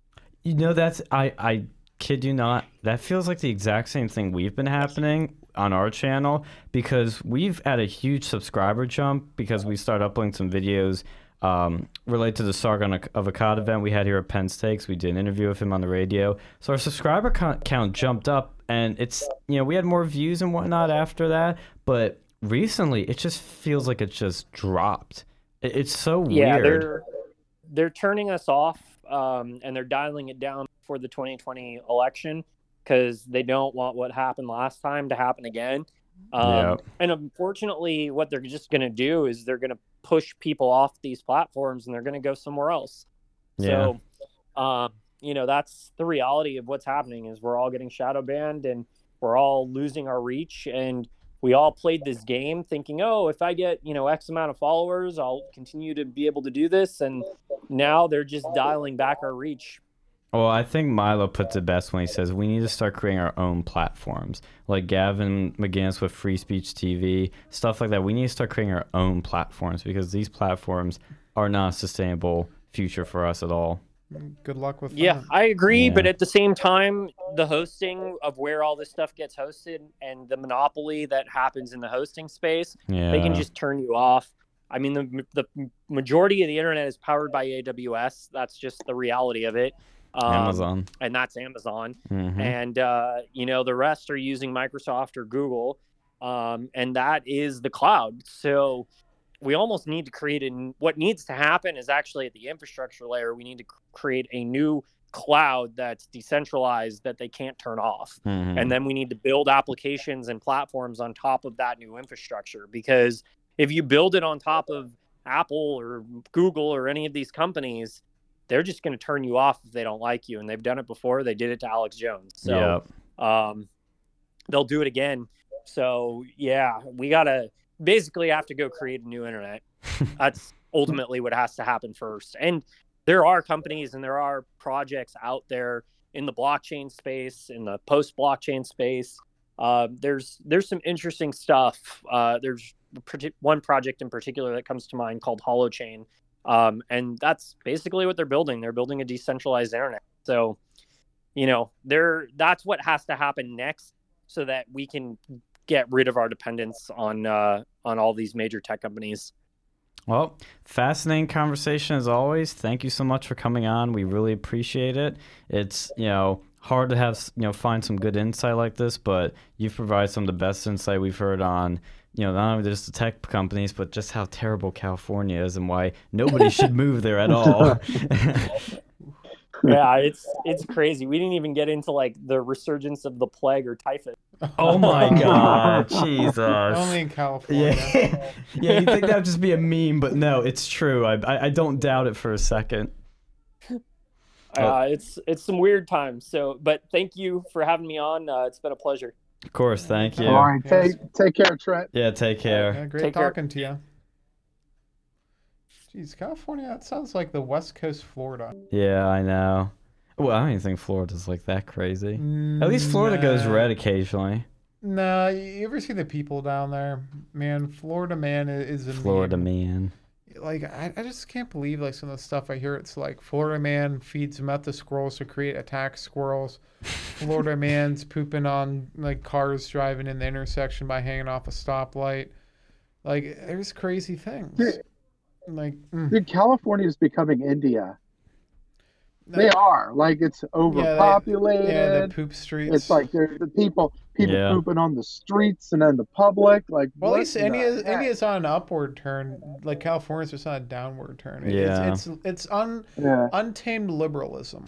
That's what's causing. Because it's like you know the whole pooping thing. It all started when they decriminalized pooping on the street. Because they thought it was like, Wait, oh, they decriminalized it. yeah, it used to be against the law to go and you know plop one on Jesus the street. Christ. And then they were like, oh, you know that's you know that's racist. You know it's uh, it's anti-poor. Let's It's stop this. anti-poor. And then this is what happens. You know, places that have laws, you can get arrested. You can get, you know, public uh, defecation laws. That's a, that's a thing. But uh, in California, they were they thought it was racist, so they got rid of it, and now they have poop streets and plague. Well, did you hear the people are calling? We were looking at this a bit earlier. That have you seen that Peloton ad that was airing during Thanksgiving, Phil? I did. Yeah, I actually I saw did. it on TV. I, didn't think there was a. Yeah, I don't. I don't know what the controversy is. Like, uh-huh. I, I watched it. I didn't. I didn't think there was anything wrong with it, but apparently, people on Twitter are getting ticked off again. Well, when I saw it, I. the only thing that was off-putting was like the girl in the you know in the ad looked like a bit scared in one of the shots. I was like, oh, that's a funny face. That that's all I thought was like, oh, this just looks a bit odd. But apparently, people were saying it's sexist and quote a symbol of the patriarchy because the husband was gifting his wife an exercise bike. How dare he want an attractive wife? Yeah, well, how, Oh, you know, you know, if the wife gave, you know, the uh, fat husband a exercise bike, that'd be okay. It's like you ever such see a that? double standard. No, you ever see that in television shows? It's Yeah. like you always have like the Homer Simpson man. I was gonna say the you Homer always Simpson, have the Homer Simpson, dumb the Peter fat Griffin. guy. They're always dumb. they're always belly. fat. They're always like an and the woman's always perfect.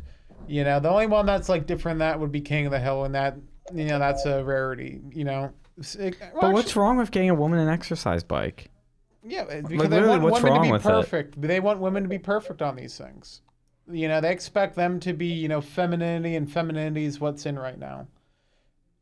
You know, the only Dude, thing it's that'd the be even. patriarchy. I I hate. It's the patriarchy. Like I, I, and I, I hate hearing about the, I hate hearing about the patriarchy. Like, how about you just let be let, let women be women, right? And some people, some people, some women want to be housewives. Some people want that house life. and, Some you people know, want to lose weight. life They don't want to that be a fat ass all their life. Who wants to be fat? No one. Look, I, You know? I mean, not- there's there's yeah. probably some people. You know, they have you have a couple people out there that like have that And feeding maybe, fetish. yeah. if And then they wanna be die at, like, skinny, 30. They could be skinny if they want to be big. They could be big, whatever. It's like it's like there's so much, like, like who cares? Who cares? If if that's something you if if getting in shape is something you want to do, go for it, and then, and that's and that's okay. Um, but like the, this whole getting outraged on Twitter because of some you have some weird obsession with stuff that doesn't exist. Um, I, I just Please hate this cancel culture, man. I, what was it? I saw the other week there was, or a couple days ago, there was like this one company that got really pissed off that people are getting married on plantations or something. What? Yeah, like you know, you ever see those like? Oh, it's like we okay. I was looking at this on the wedding app. You can do weddings in like barns and mansions and whatnot. So I guess that's what people in the South do. Yeah, that's what some they people, have. Some people like that stuff. You know, they look beautiful, and then Yeah. they, they had this like one thing saying, "Oh, it's like evil and racist," and they like kept complaining until they got like I think Pinterest and something else to go and like demo like to significantly lower the reach of those uh, websites or not the websites like the plantation things because they, they think Would they be fine with a black couple doing it on plantation?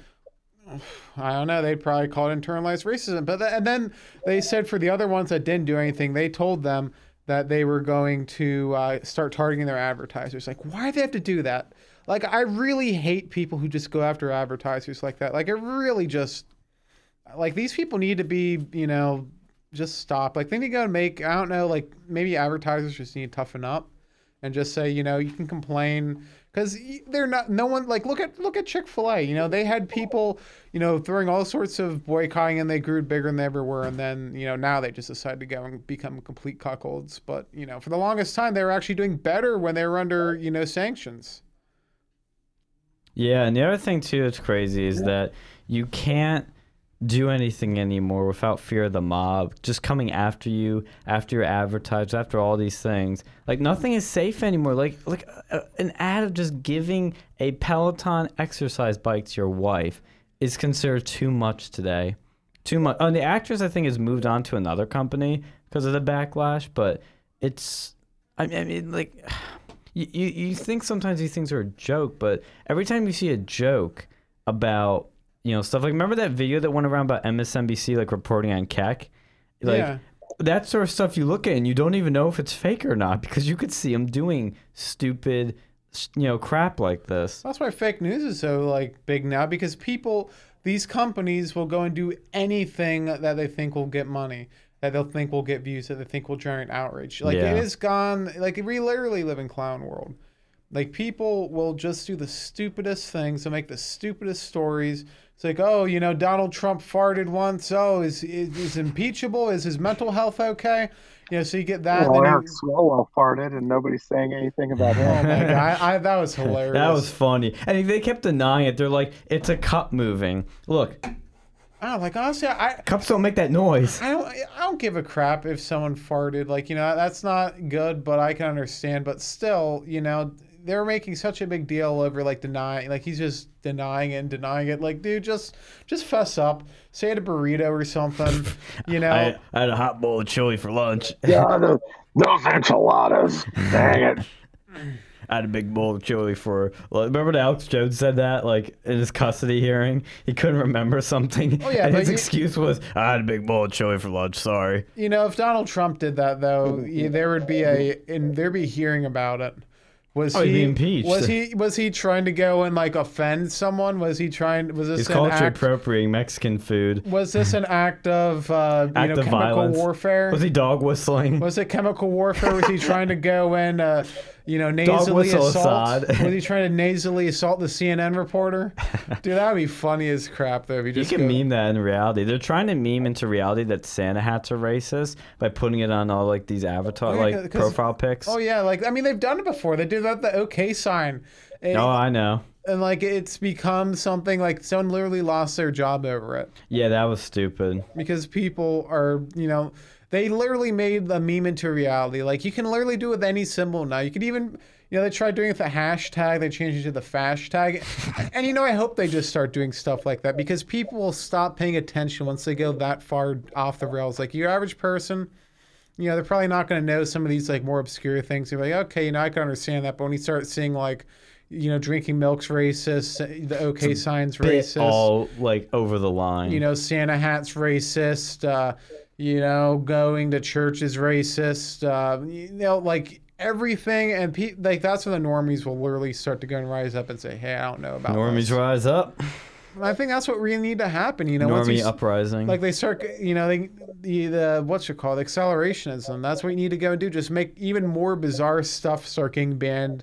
You know, you get your Yeah. average Joe, like you know, like Ben Shapiro banned from everything. no, that's like what Miles was talking about on the show is that you need to get those people banned, and those people start caring and then their followers will start caring. Yeah, get get Fox taken off the news, and that will literally get people to rise up. Like get Yeah. them taken, like get Comcast to blacklist. I'm like, start complaining about that. You Yeah. know, I, I I don't want that to happen, but if you want change to it's happen, what that's what you have. needs. You know, it's what it's going to take. But let's talk about something fun that happened here at Penn State that I know you guys um, were in the loop on too. but two of us here got to attend it. Was the socialists here, the United Socialists? They had a town hall discussion. They called it on capitalism and mental health. Um, T here. Can I call you T still? I guess that's a yes. Uh, she was in the library and she saw this flyer that said United Socialists at PSU present capitalism mental health town hall discussion Thursday, December 5th, yada, yada, yada. So we're like, oh, we got to go to this. This is right up our alley. It was a publicly advertised event. And I posted something in our Turning Point USA chapter GroupMe about like, hey, if anyone wants to come, like this message. And we got overwhelming 20 likes on it. So we're like, yeah, we're going to this thing. And then I got an email literally like a day later from the United Socialist president. She emailed me and she said uh, the following. She said, "Hello, I understand Turning Point plans to attend our mental health hall on Thursday. Yada yada yada yada yada." And she said, "I hesitate to write this email because I feel they'll be used against us as evidence of our unwillingness to engage in civil debate with your organization." Why'd you send the email? Uh, yeah, I mean, you're you're pretty. You hit that on the nose. Yeah. You know, just because you try to preempt something doesn't mean it's not true. It's like, oh, you know, if I go and punch you in the face, you know, I know you're going to want to hit me back. but. but wait, there's more. And then, then, she says, however, our town halls are not the space for heated debates. Why is she assuming we're going to get into a heated debate? Okay, what what do you mean by town hall? Like, yeah, what, what is, it do there? what's the what's the definition of a town At hall? All. Like other, other than like you know an actual hall in the town, like an actual like you know verbal you know town hall. It's always there is a discussion. That's the point of a town hall. If it's does if it's not discussion, you're just having a lecture. Well, according to Google, uh, a town hall is an event in which a pol- politician or public figure answers questions from members of the public. Oh, so yeah, so there's got to be Q and A. Yeah, it's a Q and A. That is by de, by de facto or de jure. There is some sort of you know, audience and uh, panelists interaction. Interaction. Yeah. Well, when we got there, they said there's not, there are, you can't ask questions. They said that to us. Okay. Okay. Mm-hmm. Well, that's great. You know, they they literally lied. They they falsely advertised. Advertising. It's not a town hall. Yeah. Basically, it's not a town hall. No, like, it's, it's just like, a presentation. No, said it was a town hall. It's it.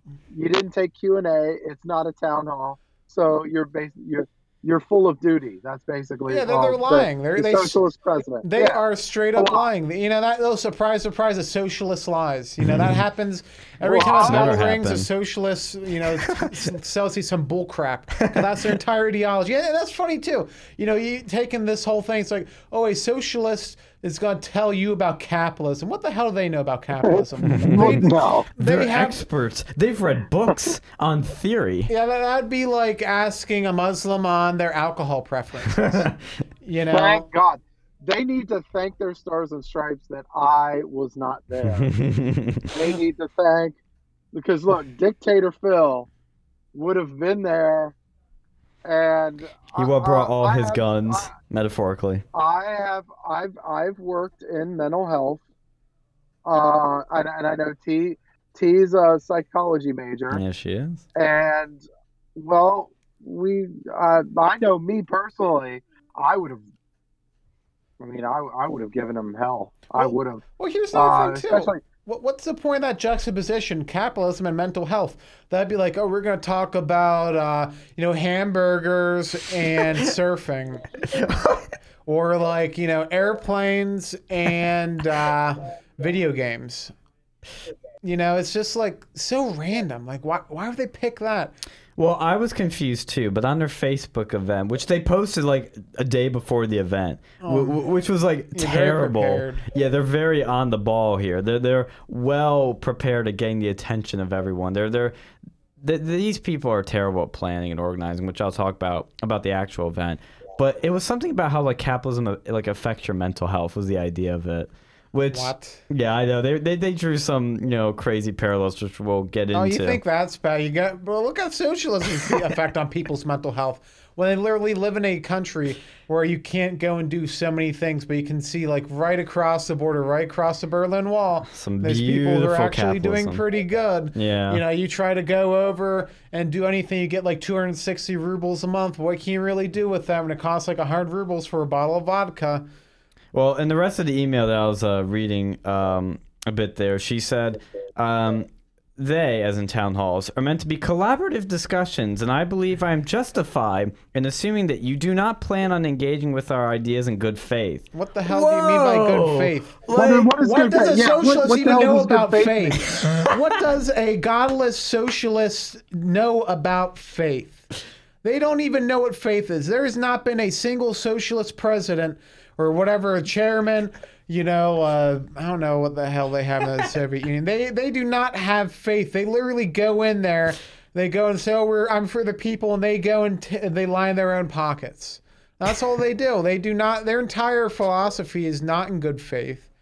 You Why know? do they assume we'd be doing things in bad faith? They assume the worst of us. What do I'm they like, even mean by we this? are nowhere. I am flattered by this. They think we're so awful. We're so destructive, like these evil monsters. No, we're not that What, big what and do they mean this bad faith? They, I'm going to go.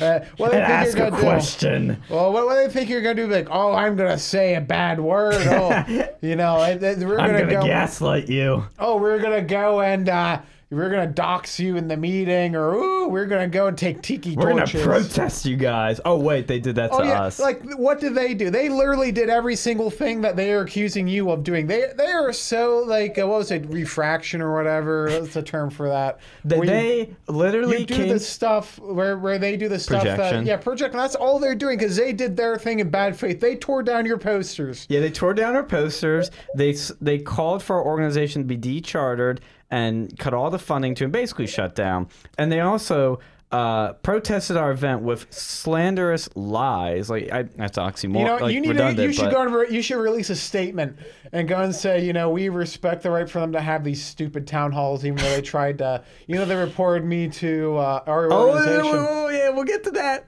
No spoilers, because it gets better. Because after this email, uh, well, they, they say at the the Bombville, like we got it's this. We're still like uh, you know a paragraph and a half into this.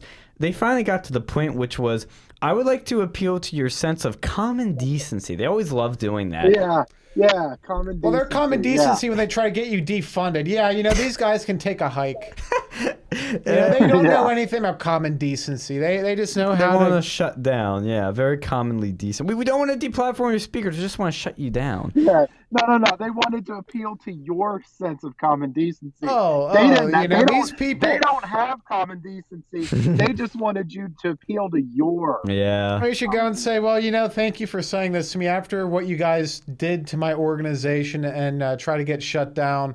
Yeah, I don't know about your appeals to whatever decency. Uh, you know, at this point, you know, you kind of you kind of poison the well. Well, well, here's where it gets the best. This is the best part.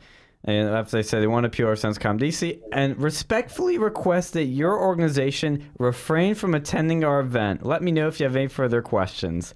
It's That's an publicly- invitation right there. Yeah, it when is. you say don't don't come to our our thing, okay? What do you think's gonna happen? Oh, we're gonna come, and we're gonna come what do you in happen? mass. We're gonna bring everyone. That's what we did. It's so crazy because, th- I mean, I, I'm not gonna lie, I didn't expect this, but it's a publicly advertised town hall, and they registered on on 25 Live, which is the room booking service, as a public event open to the public. They cannot deny anyone entry. What nerve do they have telling us not to come? And yet we let them come to our speaking event, even though they totally lied and slandered Sargon, calling him a pedophile. Totally just lied out the wazoo. But we said, hey, you can still come in. So I replied, uh, a little cheeky, I might add. I said, Turning Point USA will attend this publicly advertised, quote, town hall discussion, unquote. We will be civil and hopefully engage in a productive conversation like we always do. If you want, we can talk one on one afterwards. See you then. They respond to that? no, they didn't. They didn't know Oh, what they're, to they're do too with much. They, they don't they want to go and talk all this big stuff and use all this flowery language and they sound they want to go and sound like they're little like you know they're the the right chairman here, they sound like a chairman you know Chairman Mao over there. It's like oh you know I'm gonna make this look all legalese and professional like oh you know I don't know but I don't think you guys should come you know. I'm res- I'm gonna go and apply to appeal to your common decency. No, you're not. It's like oh yeah it's decent just not show up to go uh, you know these people's events. Yeah how's that decent yeah that, I'm sorry you guys can't hold an argument to go and save your life. Well, but it gets better. The day before the event, uh, the plot thickens. I get an email that says Office of Student Conduct. And I'm like, uh oh. Uh oh. Uh oh. I'm like, we haven't done anything yet. We're like, what, what, what happened? And it said, um, after a bunch of things, it says, I'm reaching out to you uh, because our office received a referral for Turning Point last night. It was a concern raised by another student in reference to an interaction online with members of Turning Point and the other organization, and a concern about an event on campus this week. I'm like, oh boy, I know what this is about. Well, they went tell on you, mommy. He he he, he came and I told him not to come. well, they are so childish and pathetic. I mean, look. I don't even know what they're talking about. I talked to their president afterwards after this event. I still don't know what this is about. We're going to meet up hopefully soon, but it's absolutely pathetic, childish, and unproductive, and, and potentially dangerous to report somebody to code an organization, an entire organization to code of conduct for doing nothing wrong. We have done nothing. I've said nothing wrong. I just posted about this in our GroupMe saying, "Hey, this is coming up. You guys want to come?" They said yes. I said, "Okay, we're gonna go." I didn't say anything else. I didn't incite anyone to be violent. I didn't incite anyone. You didn't even incite them to go and tear down your posters. No, I did not. You did not do that. You know, look at them. Their event, by attending their event, we upped their their group attendance. We, we doubled it. Their attendance by that. Like, oh look, yeah, you're the, you should the be real happy. thing you should be doing. The real thing they should be saying is thank you, Sean, for get for allowing your people to come attend our event. You see, uh, instead of Phil, don't you, like I, I I don't. What, what's up? You are a kind soul just like me. You you you know what's going on here. You you are being you know you, you're looking at it from the positive angle because yeah. they gave our event so much free advertising for Sargon Hunter. I was so thankful that I wanted to advertise theirs in our GroupMe. But did they appreciate yeah. that? No. You no. did, but uh, right? they didn't. We're, we are we try we try to do the nice thing and what does it get us? You know? I know. It's it's a shame. I mean, it, it's helped us out quite a bit, though, to be honest. yeah, it was pretty bad. That I, I didn't expect this. I mean, they the, yeah. the, the whole like hostility from the other side has been heightened so much since that Sargon event, and it's because you know they're losing. They're losing. They know. This is the thing I tell people all the time. Is you will see that the left always shuts down the most effective voices. They don't go after the people that are irrelevant and, uneff- and you know totally ineffective, like Richard Spencer. Nobody cares about him. Nobody really follows him. He doesn't have any sort of you know real political momentum and power. He's nothing. He's a straw man. And what is he? He's still on Twitter. He's still on Twitter. But Milo, Alex Jones, Roger Stone, Gavin McInnes all banned. All banned. All the affected people. And it's the same thing here with us.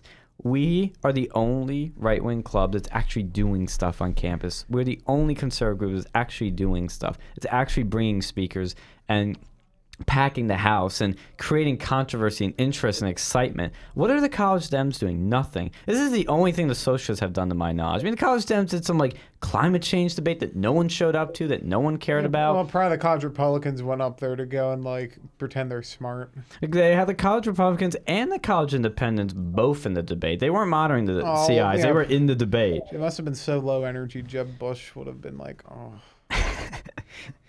it would put Jeb Bush to like high energy levels. Oh my god! Like they're just so boring. Like these, like these stupid debates. Nothing. Ours was exciting. No the Yang Gang TPUSA one. People came out to that. There was pizza. Everybody was having fun. Like that was a good debate. But you know, the, the, if these people really had talent, if they really had ability, they'd be going out there doing their own stuff. They'd be having their own events. They'd be successful. But they have nothing. So instead, they try to tear anyone else down successful and bring them to their level and that's where we are today. I, I just feel like the college Republicans over here, they, they, don't really have too much principles. I feel it's like, oh, you know, we're, we're Republicans, but we're not really Republicans. We, we just kind of don't want to offend anyone. You know, we, we don't really have principles, but uh, we don't like taxes. So it's like we're kind of libertarian, but we don't want to call ourselves yeah. that because Daddy wants to be very happy. It's it's all about like it's amazing nine like a good. It's amazing what we do. Like it's amazing what Turning Point does when you talk about the college, the, the college Dems have they have resources, they have the UPA on UPUA on their side. All of the stuff that they have is on their side. And they and still yet fail. we're still doing more than they are. Yeah. Like, it's incredible. And It's wait till incredible. next semester. Oh my god. Oh yeah. Oh You- yeah. You, need to go and start going to more of these We- people's events. Just have like a. But they don't have any events. This is like the only one. I'm sure you have some other fringe group hel- holding these stupid events. Maybe it's not the socialists. Maybe it'll be like the Students for Bernie or something. Or like just look at those little flyers. I, I remember like what was it, the debate club? Good lord, they they had some sort of like gun control debate the one year with uh, Hart like Oxford students. That was so Oh, I remember that. Yeah. And you couldn't ask certain questions. Remember when you tried to ask a question? They were like, nah. No, no, no, that was a different one. I think Oh. this was a year before. Oh, yeah, the one we were doing was about Brexit. Yeah, like th- it was so stupid. Like, cause they both argued for gun control in different ways. It was supposed to be like you know you could argue like I was like you know you, you, there's two ways to do this, but they just went the so like when two liberals like who agree on something, they just like find ways to disagree with. It was like ah And like minutia. yeah, it's just like the names. It, you know, it's like, oh, we're gonna have, you know, gun control, but we're gonna do it with the Second Amendment and without the Second Amendment. Like that, like they found some sort of loophole because it was like, you know, you had to argue for or against the Second Amendment. And I think our team got four and they were full of liberals, Mm. and they were like, oh, you know, we're gonna go and, you know, ban guns within the confines of the Second Amendment. And they found a way to somehow do it. It was just like, God, it, it was so cringe. Well, speaking of cringe, let's take a look. I took some pictures at the event for us to look at since you guys had the um, uh, unfortunate um, inconvenience of not being able to go. But I, they're a little bit out of order here, so bear with me on this because my phone uploaded them funny. But this one picture here shows like the whole, you know, uh, like layout of it. Like, okay, funny thing was the socialists were on the left side of the room, and all of us conservatives were on the right side of the room appropriately. We had 30 of us there at one point, and they had 25 of them there. We outnumbered them at their own stuff. That was just funny. Look, they have a on their podium a transgender Antifa flag. Like, what is Oh this? my god. Good lord, these people call themselves Oh socialists. my god. if That they is were so the if they were the Soviet Union or Maoist They'd China the or Cuba, they would be the first to go. yeah. they would not Front last line. a second. They go and have these communist signs and solidarity. They would be the first to go. Like even before the capitalists, they'd be like, okay, these are these are the dre- they these are they, they had a term for it in the Soviet Union like uh, failures of society or like dregs of society. Yeah, yeah, and they yeah. would and they go to the they go to Siberia.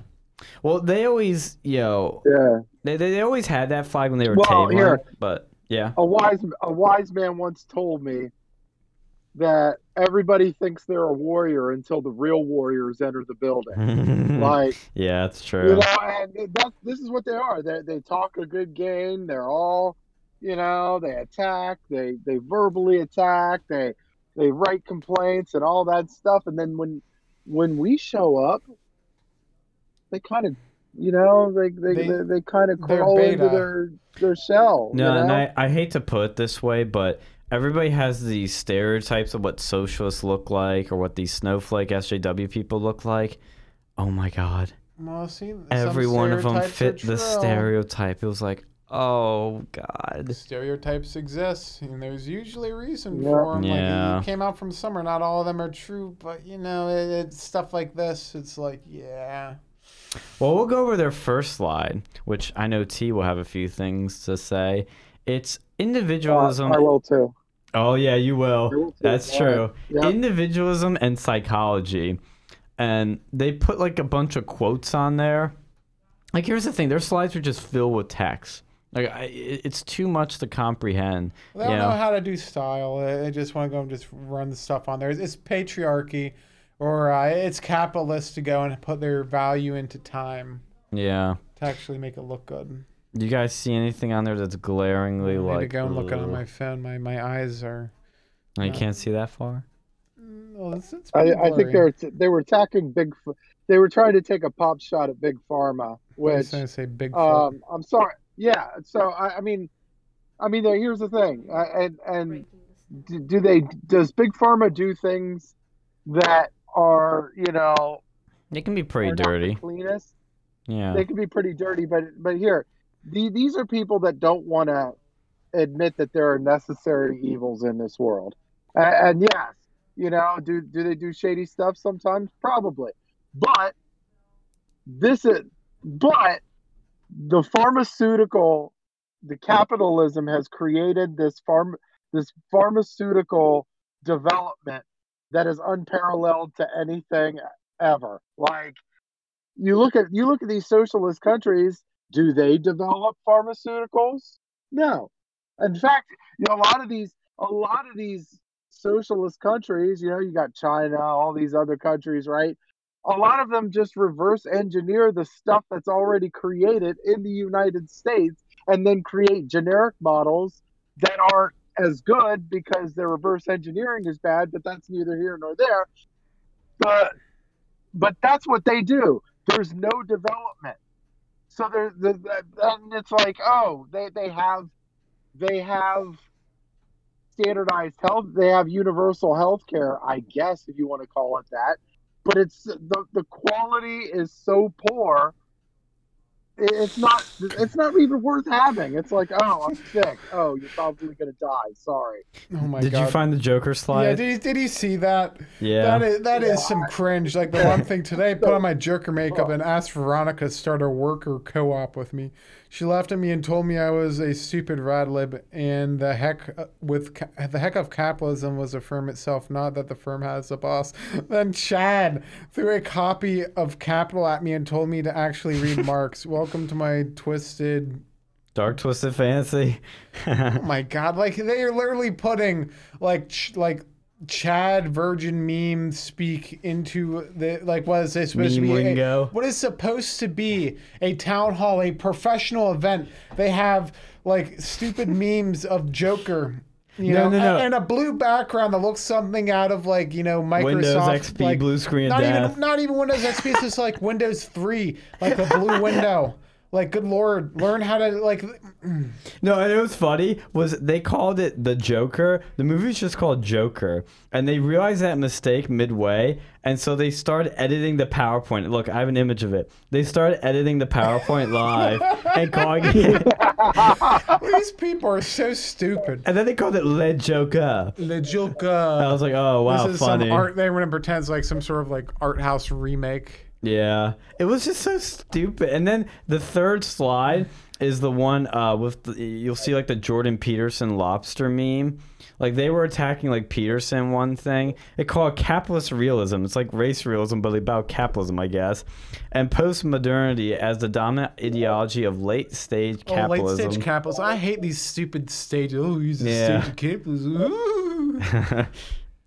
Yeah, Look at look at communism. Look at late state communism. It- You know, it just dies. It becomes capitalism. Well, and they start talking about suicide, and they were they were saying that that uh, places that had more religion or more religious people commit suicide more. Oh yeah, like Japan and China. yeah. That's what You I know- instantly thought. It was like China. Oh yeah, you they know, put nets outside factories They must be suicide. very religious in China, you know, Yeah. and Japan. You know, both those places, you know, they, you know, those those Chinese and Japanese, you know, they really uh, there are a lot of religious fanatics in those countries. Gotta be careful. And what were you saying in your class? They would talk about suicide rates among religious people. Like, what were they saying about that? This is just from uh, my uh, developmental psych class I've taken in Abington and also one of the classes here. Catholics who are more hostile towards uh, suicide in general uh, are less likely to commit suicide than their Protestant counterparts. And Protestants are, you know, known to be the more relaxed, I guess, more liberal, you could say. Um, uh, yeah, um, of uh, I guess the Christians, but between the two, the mo- more religious ones are less likely um, to kill themselves. You can't really call Protestant like Protestant that that's you know there's like 30 different things under that umbrella. That's true, but let's just assume it's like your Well, typical like you your, but Protestant. that's not a typical Protestant. You know, you get a Baptist and Episcopalian would probably, you know, they, that's like, that's way off. Like a Baptist is like probably more likely, definitely more likely to be right wing than like a regular Catholic. And then your Episcopalian or like Anglican, whatever the heck they they got over there, they're a lot more liberal. Well, I think my issue is that they think, you know, that if we have less religion, you're gonna have less suicides. We looked up some stats, and it more just depends what part of the world you're in. I don't think you can correlate. I mean, I guess you could correlate, but it's not a causation. I don't really think you could. I think there's a, a real weird correlation you could draw between, you know, less religion equals less suicide. I would think more religion is Yeah. gonna decrease suicide Yeah. because you're gonna have a community that cares about you. Well, yeah, and there's negatives. You know, you kill Yeah. yourself. You know, you ain't, you ain't going to heaven. Yeah, exactly. I, and that's for I I did. They, and here's the other thing: they don't back up their stuff a lot with stats. They back it up with theory, with stuff people have just mm-hmm. farted out their rear end. You know, there's nothing really here that's there's any substance. Like these people are in, just insane. That's the impression all of us got. These people were uneducated, insane, and just poorly organized. Like the the exec board, there was like six people presenting this. They were arguing amongst themselves. They were confused. They were all bopping around with different thoughts and theories on their own. Like there was no. Like they didn't know what they were doing when they were trying to control the crowd. They failed at that. I mean, it was just terrible. Like these, these people just they I like I said it was so unprofessional, and that's one thing I've tried so hard to balance with Turning Point is to keep it fun, but to also maintain that professionalism, so we're taken seriously. Oh yeah, yeah. Just look at that. It looks like crap. It It's looks terrible. Like, it looks like something someone just found like some stuff, and they just were like, "Oh, this looks." You know, they, they didn't even bother trying to go and make it look visually appealing. No title for a slide Yeah. should be two lines. Two lines. Capitalist realism and post-modernity as a dominant ideology of late-stage capitalism. What does that even mean? That sounds like the name. That's like a thesis, not like not You- the title of a slide. You like, could tell they weren't raised right. You Well, could tell they weren't no, you raised said they right. were 'Cause uneducated. Any, I- any parent, hold on. You any said parent worth You said they were uneducated. I Yeah. counter you. They were overeducated because you do not get that stupid by yourself. You get that stupid when you take sociology classes, when you take, you know, con- like Well, it's not really Marxist theory, I mean, you know, not- uh, you know, like these oppression ideology classes. You don't get that stupid by yourself. Like I know stupid people, and they're not that stupid. These Yeah. people were educated to be stupid. Hmm. They're brainwashed. Yeah. That's fair. That's fair. Well, the the thing too, like they just didn't seem like they knew what they were talking about, and that's where I got that from. Is just they just seem so like surface level, barely mentioning something, you know, with any like meat to it. It was, you know, it, it was like vegan, just they the don't like meat. yeah, true. It was like just the lettuce of a salad, you know. There's nothing else there, just just air, just just filler. Um, the next It's propaganda. It's literally propaganda. That whole thing. They don't want to teach you something. They want to tell you something. Yes, that's true. That's a very good distinction. They want to just tell something, preach something rather than teach it They or explain it. religion because they want to be the new religion. Hmm. That is this is a they- religion to them. Yeah, it is because you just have to believe. Like you have to believe, believe, the man. patriarchal, you know, racist, sexist, capitalist, pig dog, American. Uh, what else? What else don't they like? Uh, They don't like the nuclear family. Oh yeah, You want, want to talk about that? This is the slide that triggered me. This is the one that got me going. Like, all right, these people are dumb. There's a slide uh, that's that has about the nuclear family, and I'll read the first two lines here. The, again, these are like paragraphs. The first one says, because of the emphasis on the ideal nuclear family in American culture, how awful, people are often stuck with uh, the family they were born or trapped in an unhealthy marriage is poorly like worded in an unhealthy marriage out of fear for the social stigma if they tried to leave what? People leave all the time. yeah and Like, like, you know, you have the option. Like once you're 18, yeah you can leave Yeah. like you know, you're in college. If you really want to get married and leave, you know, it's it's it's possible. and then they s and I'll, I'll tell you how it's how not I, easy, but you know, it's a heck of a lot more easy than if you lived in like you know Soviet Russia, and and you know, you know end up like getting a, you know, it's a pain in the butt like dealing with all that stuff over there. It's not any easier in there. And you know what? They they had nuclear families in yeah Russia. Yeah, they did they did everywhere it does And the only place, the only times they would have a nuclear families if it, people were had so little money that they had to go and bunk with their grandparents. Well, what they argued is there. This is what the slide says. There isn't a large social response to childhood trauma, and the source of childhood trauma is often family members. People are often forced to blah blah blah blah blah, and it just goes on and on. But there's a slide. I think it's like the next. That's like the part two of it. You know, they had more to say. You know, there, there, there wasn't. it couldn't fit all in one slide. Uh, so on another slide, they said, as shown in the uh, in his Origin of the Family, the modern capitalist ideological conception of the family was created in effort to further the interests of profit.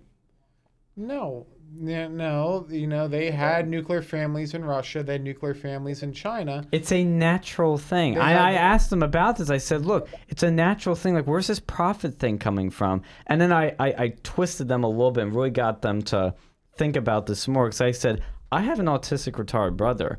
And if you guys are saying the nuclear family is all for profit and this bad, awful thing, I'll tell you that I would much rather have my brother in a bad household than, th- with a bad family than no family at all. Because no family means he's on the streets, he's homeless, and he would have been dead by now. Oh, you know that doesn't make that that's the exact counterintuitive. Like you know, with uh, you know they say the nuclear families for profit. It's actually you know it It's to save money. You know, try living on your own. You know, you don't ha- you have like one Netflix account.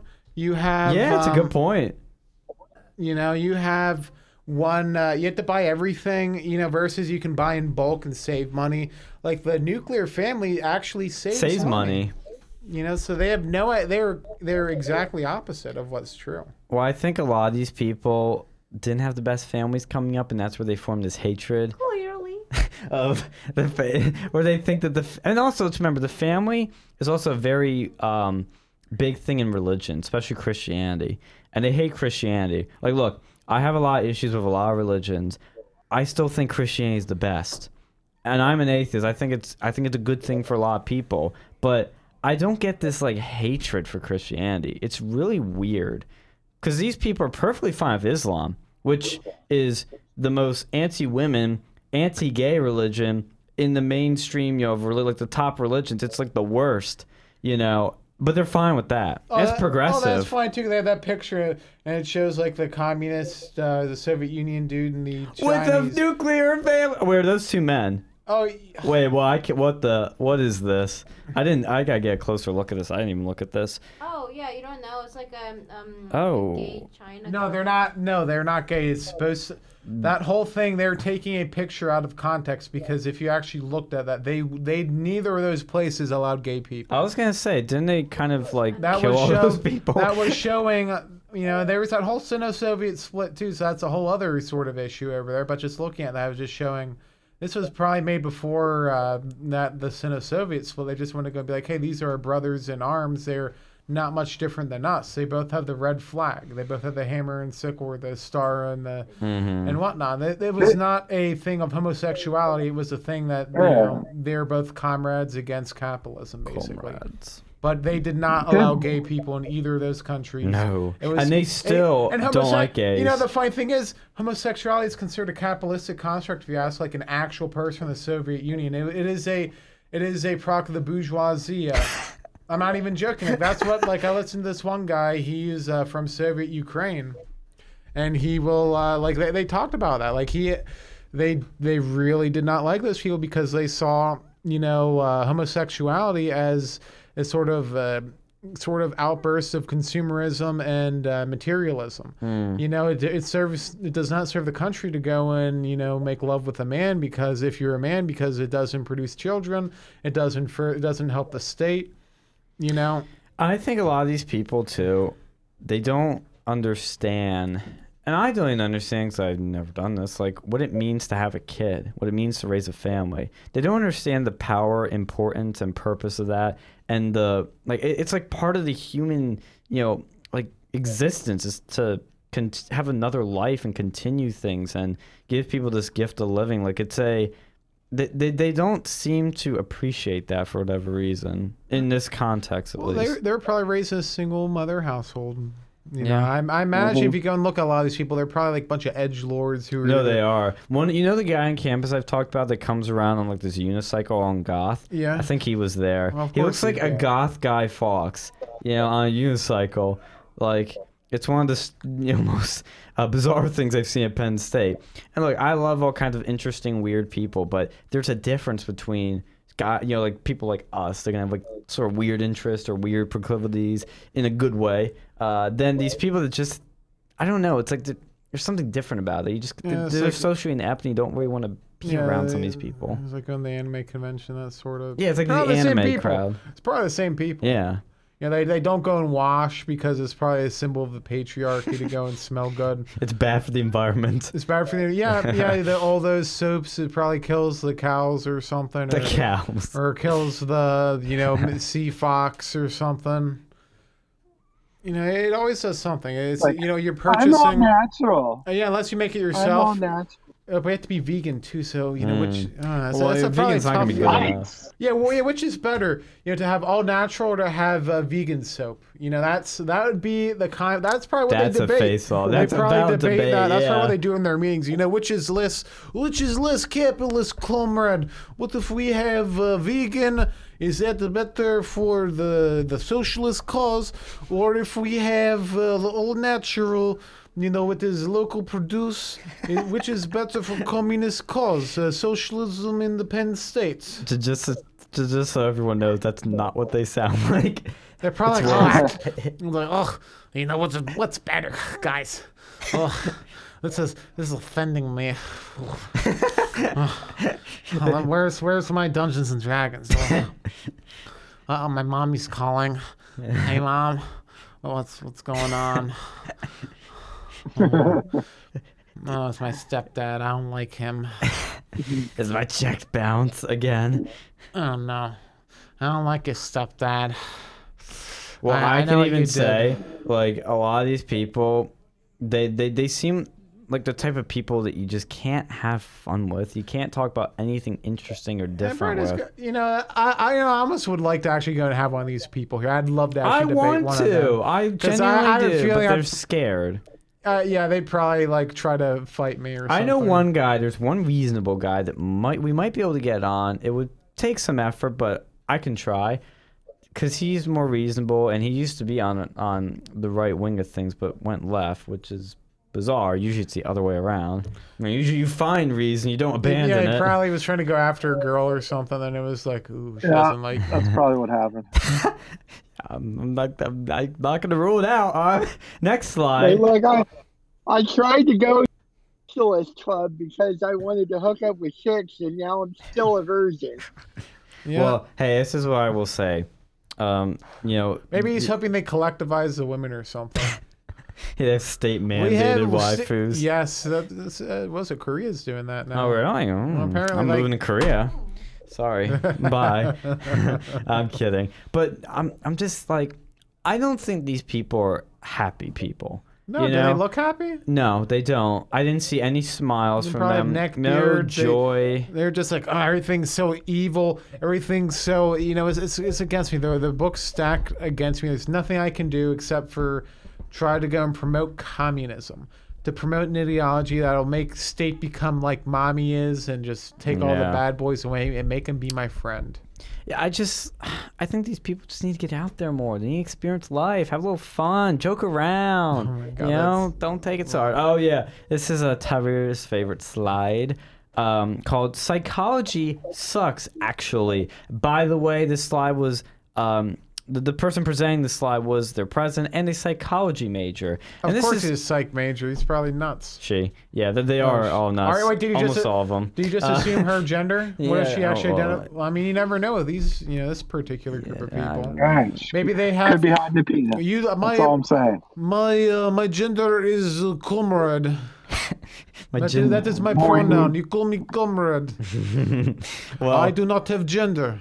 See, the thing is that I noticed that when we had a uh, a uh, basically like a sex ed class over the summer, there was a psychology major in there that was so triggered when I was pointing out these things like, yeah, guys are attracted to hot chicks and women are attracted to st- big, strong, muscular men. I know it's a You're a monster.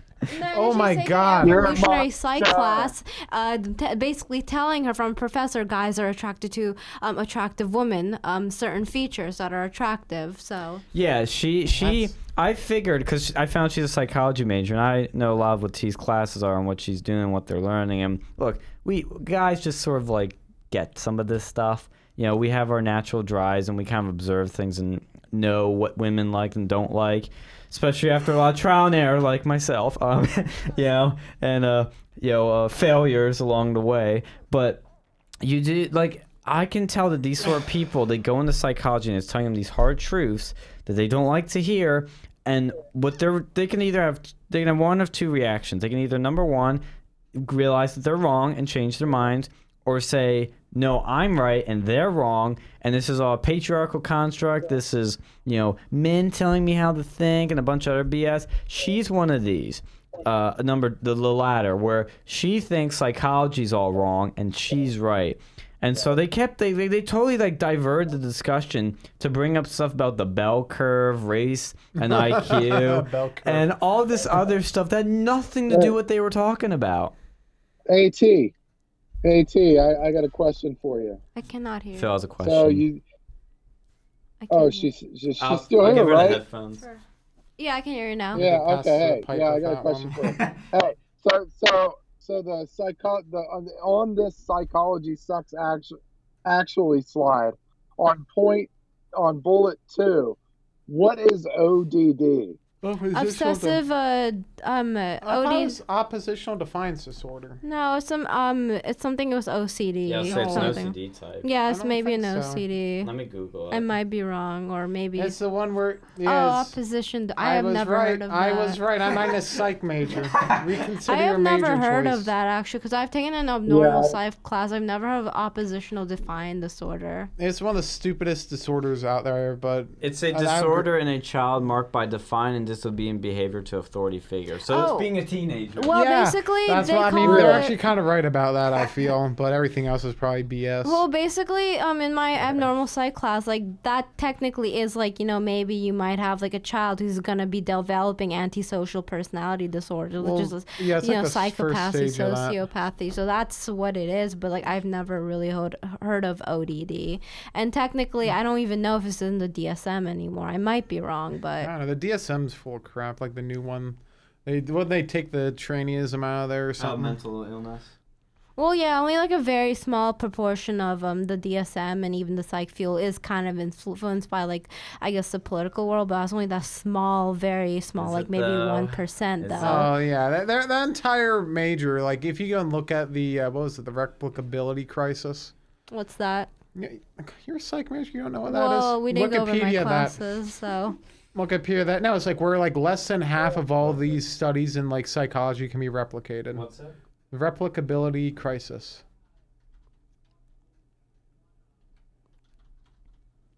Sorry, I'm typing this no, it's out. okay. Okay. Replication crisis. What? Oh, they want you to Right. donate Sorry, money. Sorry, Wikipedia. I'm too poor. Ongoing. Which one? It's as of 2019 an ongoing methodological crisis in which has been found that many scientific studies are difficult or impossible to replicate or reproduce, and that's something that's important, you know, for science that you can reproduce it to prove something. Replication crisis affects the social science and medicines most severely. Crisis has long-standing roots. Blah blah blah blah.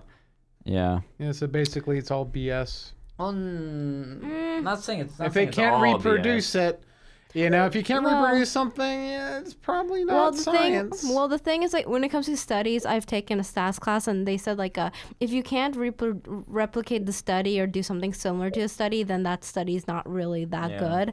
So that's just one of, I think, one of the rules to, um, I guess, when it comes to uh, publishing studies, you have to be able to like replicate it or you know, um, add more factors into it. So if you can't, that hasn't been done properly. apparently not. But anything is, you know, prone to mistakes. Even Yeah, but it's like. Yeah, Yeah, they should probably make sure before. Yeah, before they like, what was it, the Harvard prison experiment? Apparently that was like debunked. Or the Well, Harvard when- what's prison, that about? the Stanford prison. I, I think they end up like Oh. debunking. Wait, it. Yeah, think the one They the- that's couldn't. They ethics. couldn't. They couldn't replace that. Yeah, but isn't that the um That's the more- one with the um That was a psychological thing. I, I think what's that's- the- we talked about it Stanford, I think it wasn't has it to when they with were injecting blacks with syphilis? Oh, that's no, a that Tus- was that was a Tuskegee. Oh, different thing. That, Tuskegee. yeah. Tuskegee. I mean, yeah, I don't know, was that even psychology? I thought it'd be more That's uh, biology. That was psychology. I yeah. Thought they were just giving people syphilis. Well, yeah. Well, it's just more on ethics. Well, they can't. Well, they can't do that one again, obviously. No, it's just Yeah. like the unethical one. They can't really get through it or replicate it because due to ethics, and there's like a board of ethics you have to like, ethics. yeah, go through. Yeah, it's. So what's that? Uh, what you mentioned the uh, what's it called? The replicability, whatever. Replication crisis. Replication, yeah. Then when it comes to studies, you have to make sure that the study can be replicated, and then you know, uh, you know be used again or maybe I'm, you know changed in a way. If you can, then it's not a good study. Social Wait, psychology, look at twenty five percent can be replicated. Yeah, that's not good. The the highest replication rate is fifty percent. So only one out of two in cognitive psych can be replicated. What's preventing the replication? What are Because they doing? they're not doing it right. They're doing ter- like They're not how doing it right. though? They're Like- coming up with bias. Conc- they're, they're biasing it. Oh, okay, then bias is a problem. But well, they but then that their whole How? conclusion's wrong. They can't replicate well, what it. part are they biasing? Are they biasing the the theory, the hype, um, the um, uh, I guess observations? If you bias the observations, then that's like another problem. no, they couldn't reproduce the results. Well, if you bias, uh, that's just another part of like if you bias like or try to bias the observation, or if you like try to write the observations down in like a really biasing way, then that's obviously like a big no-no when it comes to um making studies. So if they're doing that, then obviously, yeah, then they're in the wrong. It's a pretty bad rate. As, yeah, it's a very bad rate, and yeah, I've uh, So how can you trust any psychology study? Yeah, you really can't. Unless you can replicate it, unless you have someone else replicate it it. has yeah exactly it has to be replicable and like a few other criterias going into it to be like a good study.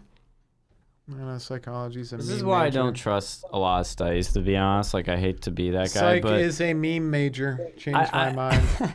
It is. I think psych is very important, but I just don't if, think if they're you, doing if you can't right. trust any other thing, you just come. It's almost like a step above sociology. No, sociology is like all theory. Sociology is Well, If crap. you can't reproduce half of your studies, that means they're not I know done right. that's so the it's like- problem. well, it's a step above. what part though? Let's look into. Is it cognitive? Is it social? It's 'Cause a cognitive. Like there's That was the different. one you said the was like cognitive 50% was the cognitive? highest. That Yeah. was 50 at fifty percent. yeah, wh- there is. At the highest at fifty. where was that on here. Alex? Uh, I think it was up. Yeah, you're over there. Yeah, that line go up, and thirty percent of PSI. Blah blah blah. blah, blah. PSI. Uh, Oh, here it is. Studies in the field of cognitive psychology had a higher replication rate, 50% than studies in the field of social psychology, 25. So only half are replicable in cognitive psych. So half of the studies you've ever read in cognitive psych could be BS. You have to flip a coin. Yeah. Is this useful or not? Mm. Because I know I want to know what exactly they're doing wrong. Like what part of it, like um, Yeah, you know, that- Does it observation matter theory. necessarily? I mean, want to wrong is wrong. no, no, no. The thing is, like, what you want to do is like figure out what is going wrong here, look into like the problems, and like they- find the way to fix the on. problems. Yeah, that's the thing I'm talking about. They'll We- tell. They'll tell you later on, but it's that's just kind of like the the short and Mm, dirty of it. yeah, and that doesn't mean those studies necessarily wrong. It's just it doesn't make them You know, very credible. They're, they're completely uncredible. Yeah. You know that that kind of decredits the whole field. Mm, disagree, but Well, what makes it feel credible then? For those that if would you say can't it's re- not. if you can't replicate the study, well, for example, um, you know, um, maybe the studies feel like half of like as they uh pointed out, um, what the in heck my- is that? I've never seen that one before. I, I tried to go to psychcentral.com saying, oops, no replicability crisis in psychological science after all. Oh, I can't view the site. uh, someone blocked the page. Yeah, the school what? did. what? Oh my god, they used to let when I used to be here, they used to let you go to like real, you know, dirty websites and they block Psych Central. The heck? Ooh, there might be a nuanced conspiracy now. here. Yeah, which means it is. Well, I don't think all of psych is um, you know, completely like um throwaway. Like Well, yeah, it's, some, it's like probably the, like uh, the studies because the thing was like uh, when it comes to like um information such as like different parts of the brain you just can't say like oh that part of it is like a total doo doo um because you know you do learn um you know like hey different parts of the brain has to do with like different parts of you know like motor cognitive and all kinds of like control um and, or like for example how like people like behavioral psychology you can't just say like all of psychology even including like behavioral is like total doo doo as I say because I can't say any Well, no, words. they they have the percentages for those. They do, yeah, but you just can't like rule out all of psychology though, because you know, in any No, field, even you by can, you can rule out the ones you can rule out the ones that have been proven uh, unreplicable. well, yeah, ex- you can do that, but you just can't like call out all of psychology for it, because they're even Well, with it- any it is a field you large go percent. into. Look at chemistry. You know, they very can. significant percent. Yeah. Yeah, like look at chemistry. Yeah, you, you know, you can't re- like you. Psychology is not even really science at that point if you can't reproduce it. It's more of a Well, it's theory. considered more humanities though, so it's more in the lib. That's why um, I think Penn State and all the other colleges put into like liberal arts. That would uh, that's uh, it's different from like chemistry, biology. Psychology is more you know human behavior. Um, chemistry, biology, that's more heavy sciences. So that's the differences. But even then, though, there's probably you know um, also issues within the bio field or even the chemistry field. So. I think this last paragraph in this article is important. It says, you know, what do we make of this whole data? It says there are two major takeaways. One, many studies falsely uh, or report false positives, and many studies have a tendency to overstate the effect sizes in the case of true positives, most likely due to small sample sizes. The presence of one can be attributed, that's the first reason, uh, attributed to publishing practices in which novel positive results are encouraged over negative or replication results, in order to minimize number two. The author suggests implementing pre registration plans of experimental setups and analysis in order to combat the over-reporting of effect sizes. Yeah, Sounds like they're trying, like some of these studies try to make these grand statements Well, that that's aren't a big really problem. true. It's like, oh, you know, what was it? The- You know, like, hey, people do really bad things if they uh, eat tomatoes or something. Yeah, I don't know, something like that. It's just, a, you know, like they'll say, you know, this gives you cancer, or maybe not, but that's that's you know That's a different bio. thing. But like, what was it? The Stanford thing. Like, you know, if you're an authority, that means that you're automatically going to be evil. But then mm-hmm. if it's like, you know, some mm-hmm. people might be bad if given too mm-hmm. much power. It's like, okay, so there's a little bit difference here. yeah. And I think it's the way you reward it because um in my uh, one uh, my uh my psych 200 class like my professor he kept uh trying to change up the words for the conclusion like he kept typing it uh retyping the sentence over and over again because like the wording really does matter uh when it comes to the conclusions. So you have to be really, really mm. specific. So yeah, maybe it's the way that these studies might reward things that might not be very clear. So you have to make it really clear. And he states like it has to be like dummy proof, like it has to be like for like the average person to read the conclusion. They're confusing as hell. They are, and that's like another problem. But then that's when you get into the academics world, and you've said it before. Like Well, this they're whole very thing is disconnected. academics world. It, it- it's We're in That's what I don't like about it. It's so like these Well, people are in their little bubbles. we're in a university, so they're in their little ivy ta- Yeah. ivory tower. Mm. Yeah. Well, we'll look at some of the other slides we got Better up keep here. on going before we keep getting sidetracked. I know, but I think it was important and it was interesting at the same time. Let's see, alienation's the next bit. It has like a B on it for some reason. Time poverty. Oh boy. Oh, here it is. An introduction to Marxist humanism. That's ironic. For Marx, human nature is defined by our creative capacity as a conscious, free producer, realizing our species being through the life activity of our labor. What labor. the heck What does, does that, that mean? That's just a bunch of word salad. I know. Our creative capacity is what distinguishes our labor from that of animals. I mean, I guess that's kind okay, kinda okay, true. Where are you getting at it? Under capitalism, however, man is alienated from his own autonomous, creative, and social nature. And for whoa, whoa, whoa! How? All right, let's capitalism let's see gives the him freedom. Let's see the four key ways. Socialism says you can't do this and that. Um, let me find what's the next Do slide. yeah, do you talk about what the four free ways are? Yeah, let's see. I, I think I have the slide up there, or maybe I don't. Oh, here it is. Uh, alienation from the products of our labor. We are not entitled to what we produce. Oh, What? well, what do you mean by? well, what are you producing? If you're producing a Rolls Royce, like, yeah, if you're a farmer, you can absolutely get your stuff. You just sell some of it because you're not going to eat like a whole thing of it. Yeah.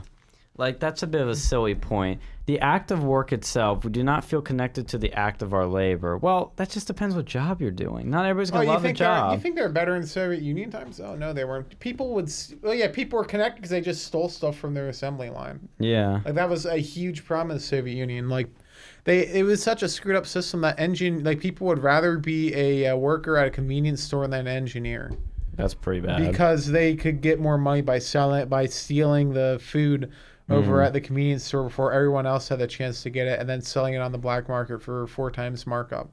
So another another alienation is of ourselves. Capitalism goes against human nature. Wait, no.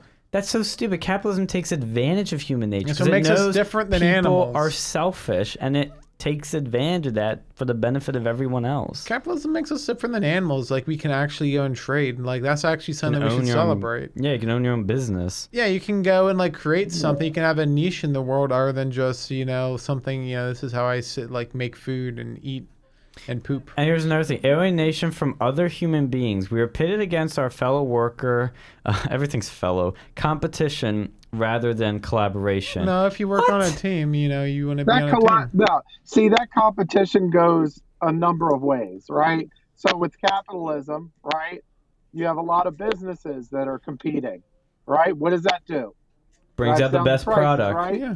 If, if, if, if businesses are if businesses are creating similar products, it's going to drive down the price, and and so the competition in all sphere it happens with workers, but it happens in business in the business world as well.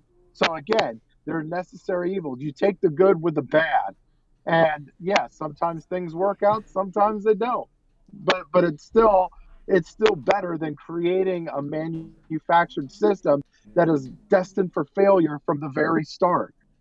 Um, you, th- these people have no understanding what the hell they're talking about. They act like competition's a dirty word. Yeah, because they're the type of people who couldn't compete in anything. Yeah, they want life. participation trophies. Yeah, they, they're you know these people do not look like you know the people who would be winning any sort of competition, except for like they most likely to you know work at Walmart when they're fifty because they can never find a job. Yeah, it's like Most likely not be able to pay back their student debt. And you don't understand that, like, for example, Apple and let's say Microsoft, they're not going to collaborate. They're in this for money, for profit. Well, they're going it's to good compete, they don't and collaborate. that's, That's, a good why they can innovate. Exactly. You look at like a Soviet Union, they can't make anything decent. Look at China. you have an incentive to innovate. the only thing a that China makes product. decent is stuff that they steal from us first. Yeah, yeah, exactly. I mean, it's just so silly. Like they have such a Yeah, and- utopian view of things. Like, oh, we can just come together and imagine a world where we collaborate together. No, it's not how people work. People are selfish. They take advantage of each other. They backstab each other. Like, you can't just collaborate all the time about everything. You know, and that's again where their globalism comes into play. They think the rest of the world can just be friends all the time and love each other. Tell it to Israel and Palestine. You want them collaborating? it's not going to happen real that easily. It's just hilarious. Um, what's the next slide? We have alienation of labor in action. Oh, oh yeah, they had a SpongeBob meme on this one. Uh, had yeah, look at this. Majority, look, it has Squidward saying, "I would wish, I really wish I weren't here right now." The majority of people have no personal connection to their jobs and simply see them as a way to put food on the table. A number of global employees described by Gallup, blah, blah, blah, blah, blah. Basically, it's saying that people don't like their jobs and this is bad for their mental health. Well, look, I want to have a job I love too, but I have to work towards that. That's something I really push to get. And sometimes you got, you know, make sacrifices life and do things you don't want to do because you need to make money to put food on the table. Socialism and capitalism isn't going to make you do the job you love. Like China, they just say, oh, you have a kid? He's going to be an engineer. Oh, you have a kid? He's going to work for our military. You know, it's like there is no freedom to choose what you want to do. And to be fair, like in America, there are limitations where you know you not everybody can be this and that, but that's just how it works. That's just going to be natural. Oh yeah, like you can't even like if you're in China and you have like a uh, what was it, a registration, you live in the middle of the countryside, you're gonna be a peasant your whole life. You're you're never really gonna be able to change anything. You live in you get you're born in Beijing. That's like you know you're top of the world now. Yeah. It's it's just such a very idealistic and like they just look through things through this one frame that doesn't consider anything. I don't think these people have had jobs. And if they have, they blame it on you know, if they're bad at their job, let's say they'll blame on other people. You know, they don't look inward. They always look sort of outward and they only look at one side of the picture here. Uh, what's the next slide here? Uh, time poverty. What is that about? Trying to go through these in order, but it's difficult because I don't even know what they're talking about on half of these things. Even if you're economically stable in capitalism, you have limited time to do things you enjoy. Oh, so apparently in communist land they just have unlimited time to do everything. Yeah, I think they, They want have us to sit around and have, you know, like, I mean, maybe if we have robots doing stuff and we turn to like WALL-E and have people. you Dude, know, if you Yeah. want to work in a job, like look, look, you have there's trade offs. Sorry, yeah, there's trade offs. If you want to work, and if you want free time, okay, you, you're probably going to have a lower quality of life. Sorry. Or unless you have some job that only you can do, right? So, or like, you know, you have jobs that are now that doesn't even apply in 2019 anyway, because most of the a lot of these jobs, you know, like accounting and all that stuff, they have flex scheduling anyway. They just mark, they just like mark, put put what hours they want to work in, or put what hours they worked on a particular thing, and then they get paid. That's how they get paid. If they want to, work, so that way, and, and like like I know in my internship, I had an internship with an accounting firm. They gave me a laptop, and I worked on and I worked on the stuff, whatever whatever whatever projects we were working on. Mm-hmm. Whenever, whenever I could, like if I wanted to work on it during the day, I just mark it on on the pay stub if I worked on it on night, like on my free time, I do that. Um, and, and that's where that's where most of the stuff is going in 2019, just because the technology has evolved the way that it has. It's like there's this argument is not specific enough for the points that it's trying to make. Like mm-hmm. it's just it's ridiculous. I, I don't why how does this make any freaking sense? Yeah, it's terrible. And the last like major slide they had was the solution everything. Uh, and there's a meme of fully automated luxury gay space communism as a solution.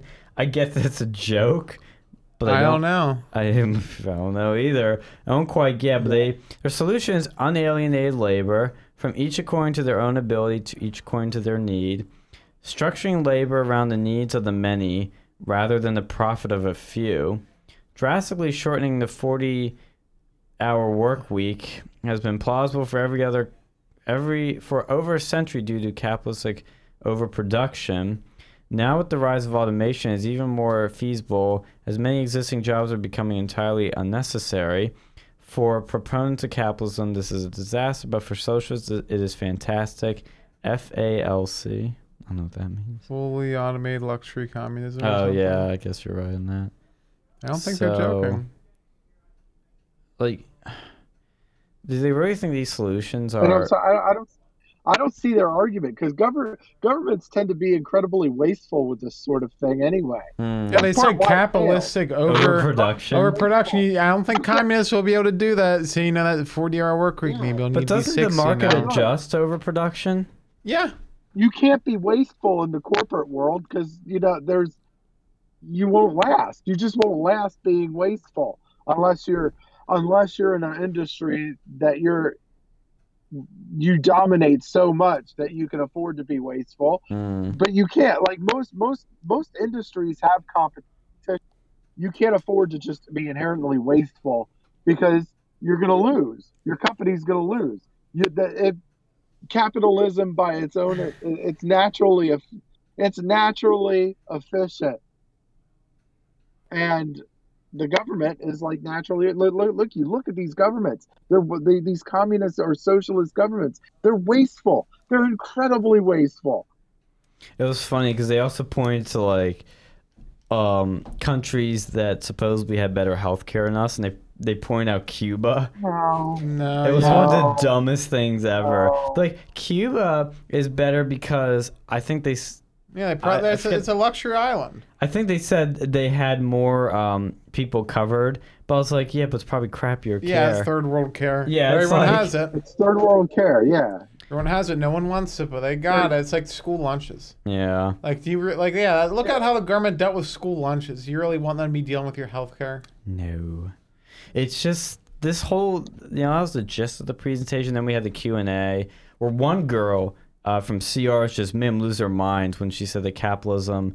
Uh, you know, under socialism and communism, you have to go in line for bread, but under capitalism, the bread comes to you.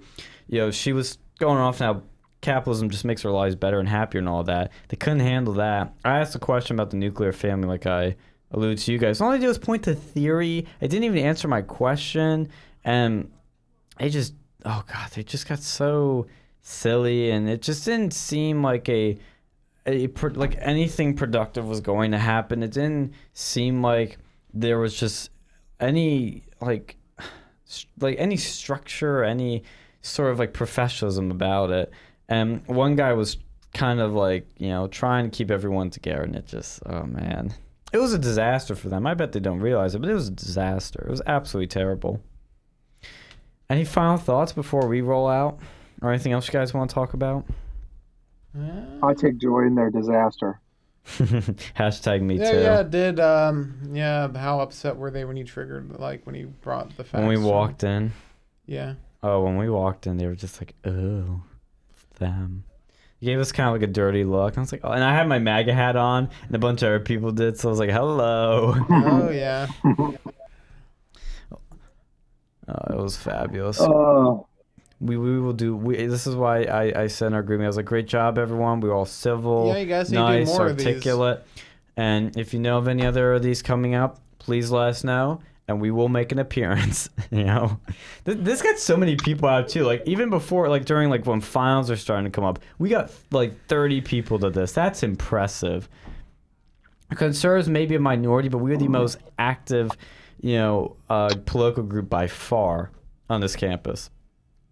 Yeah, you had to go and see people. Like you, you really talk to some people. And if anyone, by the way, if, if anyone has gotten this far in the video or the podcast, we have to create a brand new club to bring our speaker in the spring because they are that controversial. They're not crazy, they're not wacky, they're not Richard Spencer, David Duke types, but we have to create a new club. So if you know a conservative profess- professor that could be our advisor, please let us know because we need to make this happen like so badly just to see the look on these people's faces when they see that Voldemort, calling him that because he will not be named, is coming soon. It, it's going to be just amazing.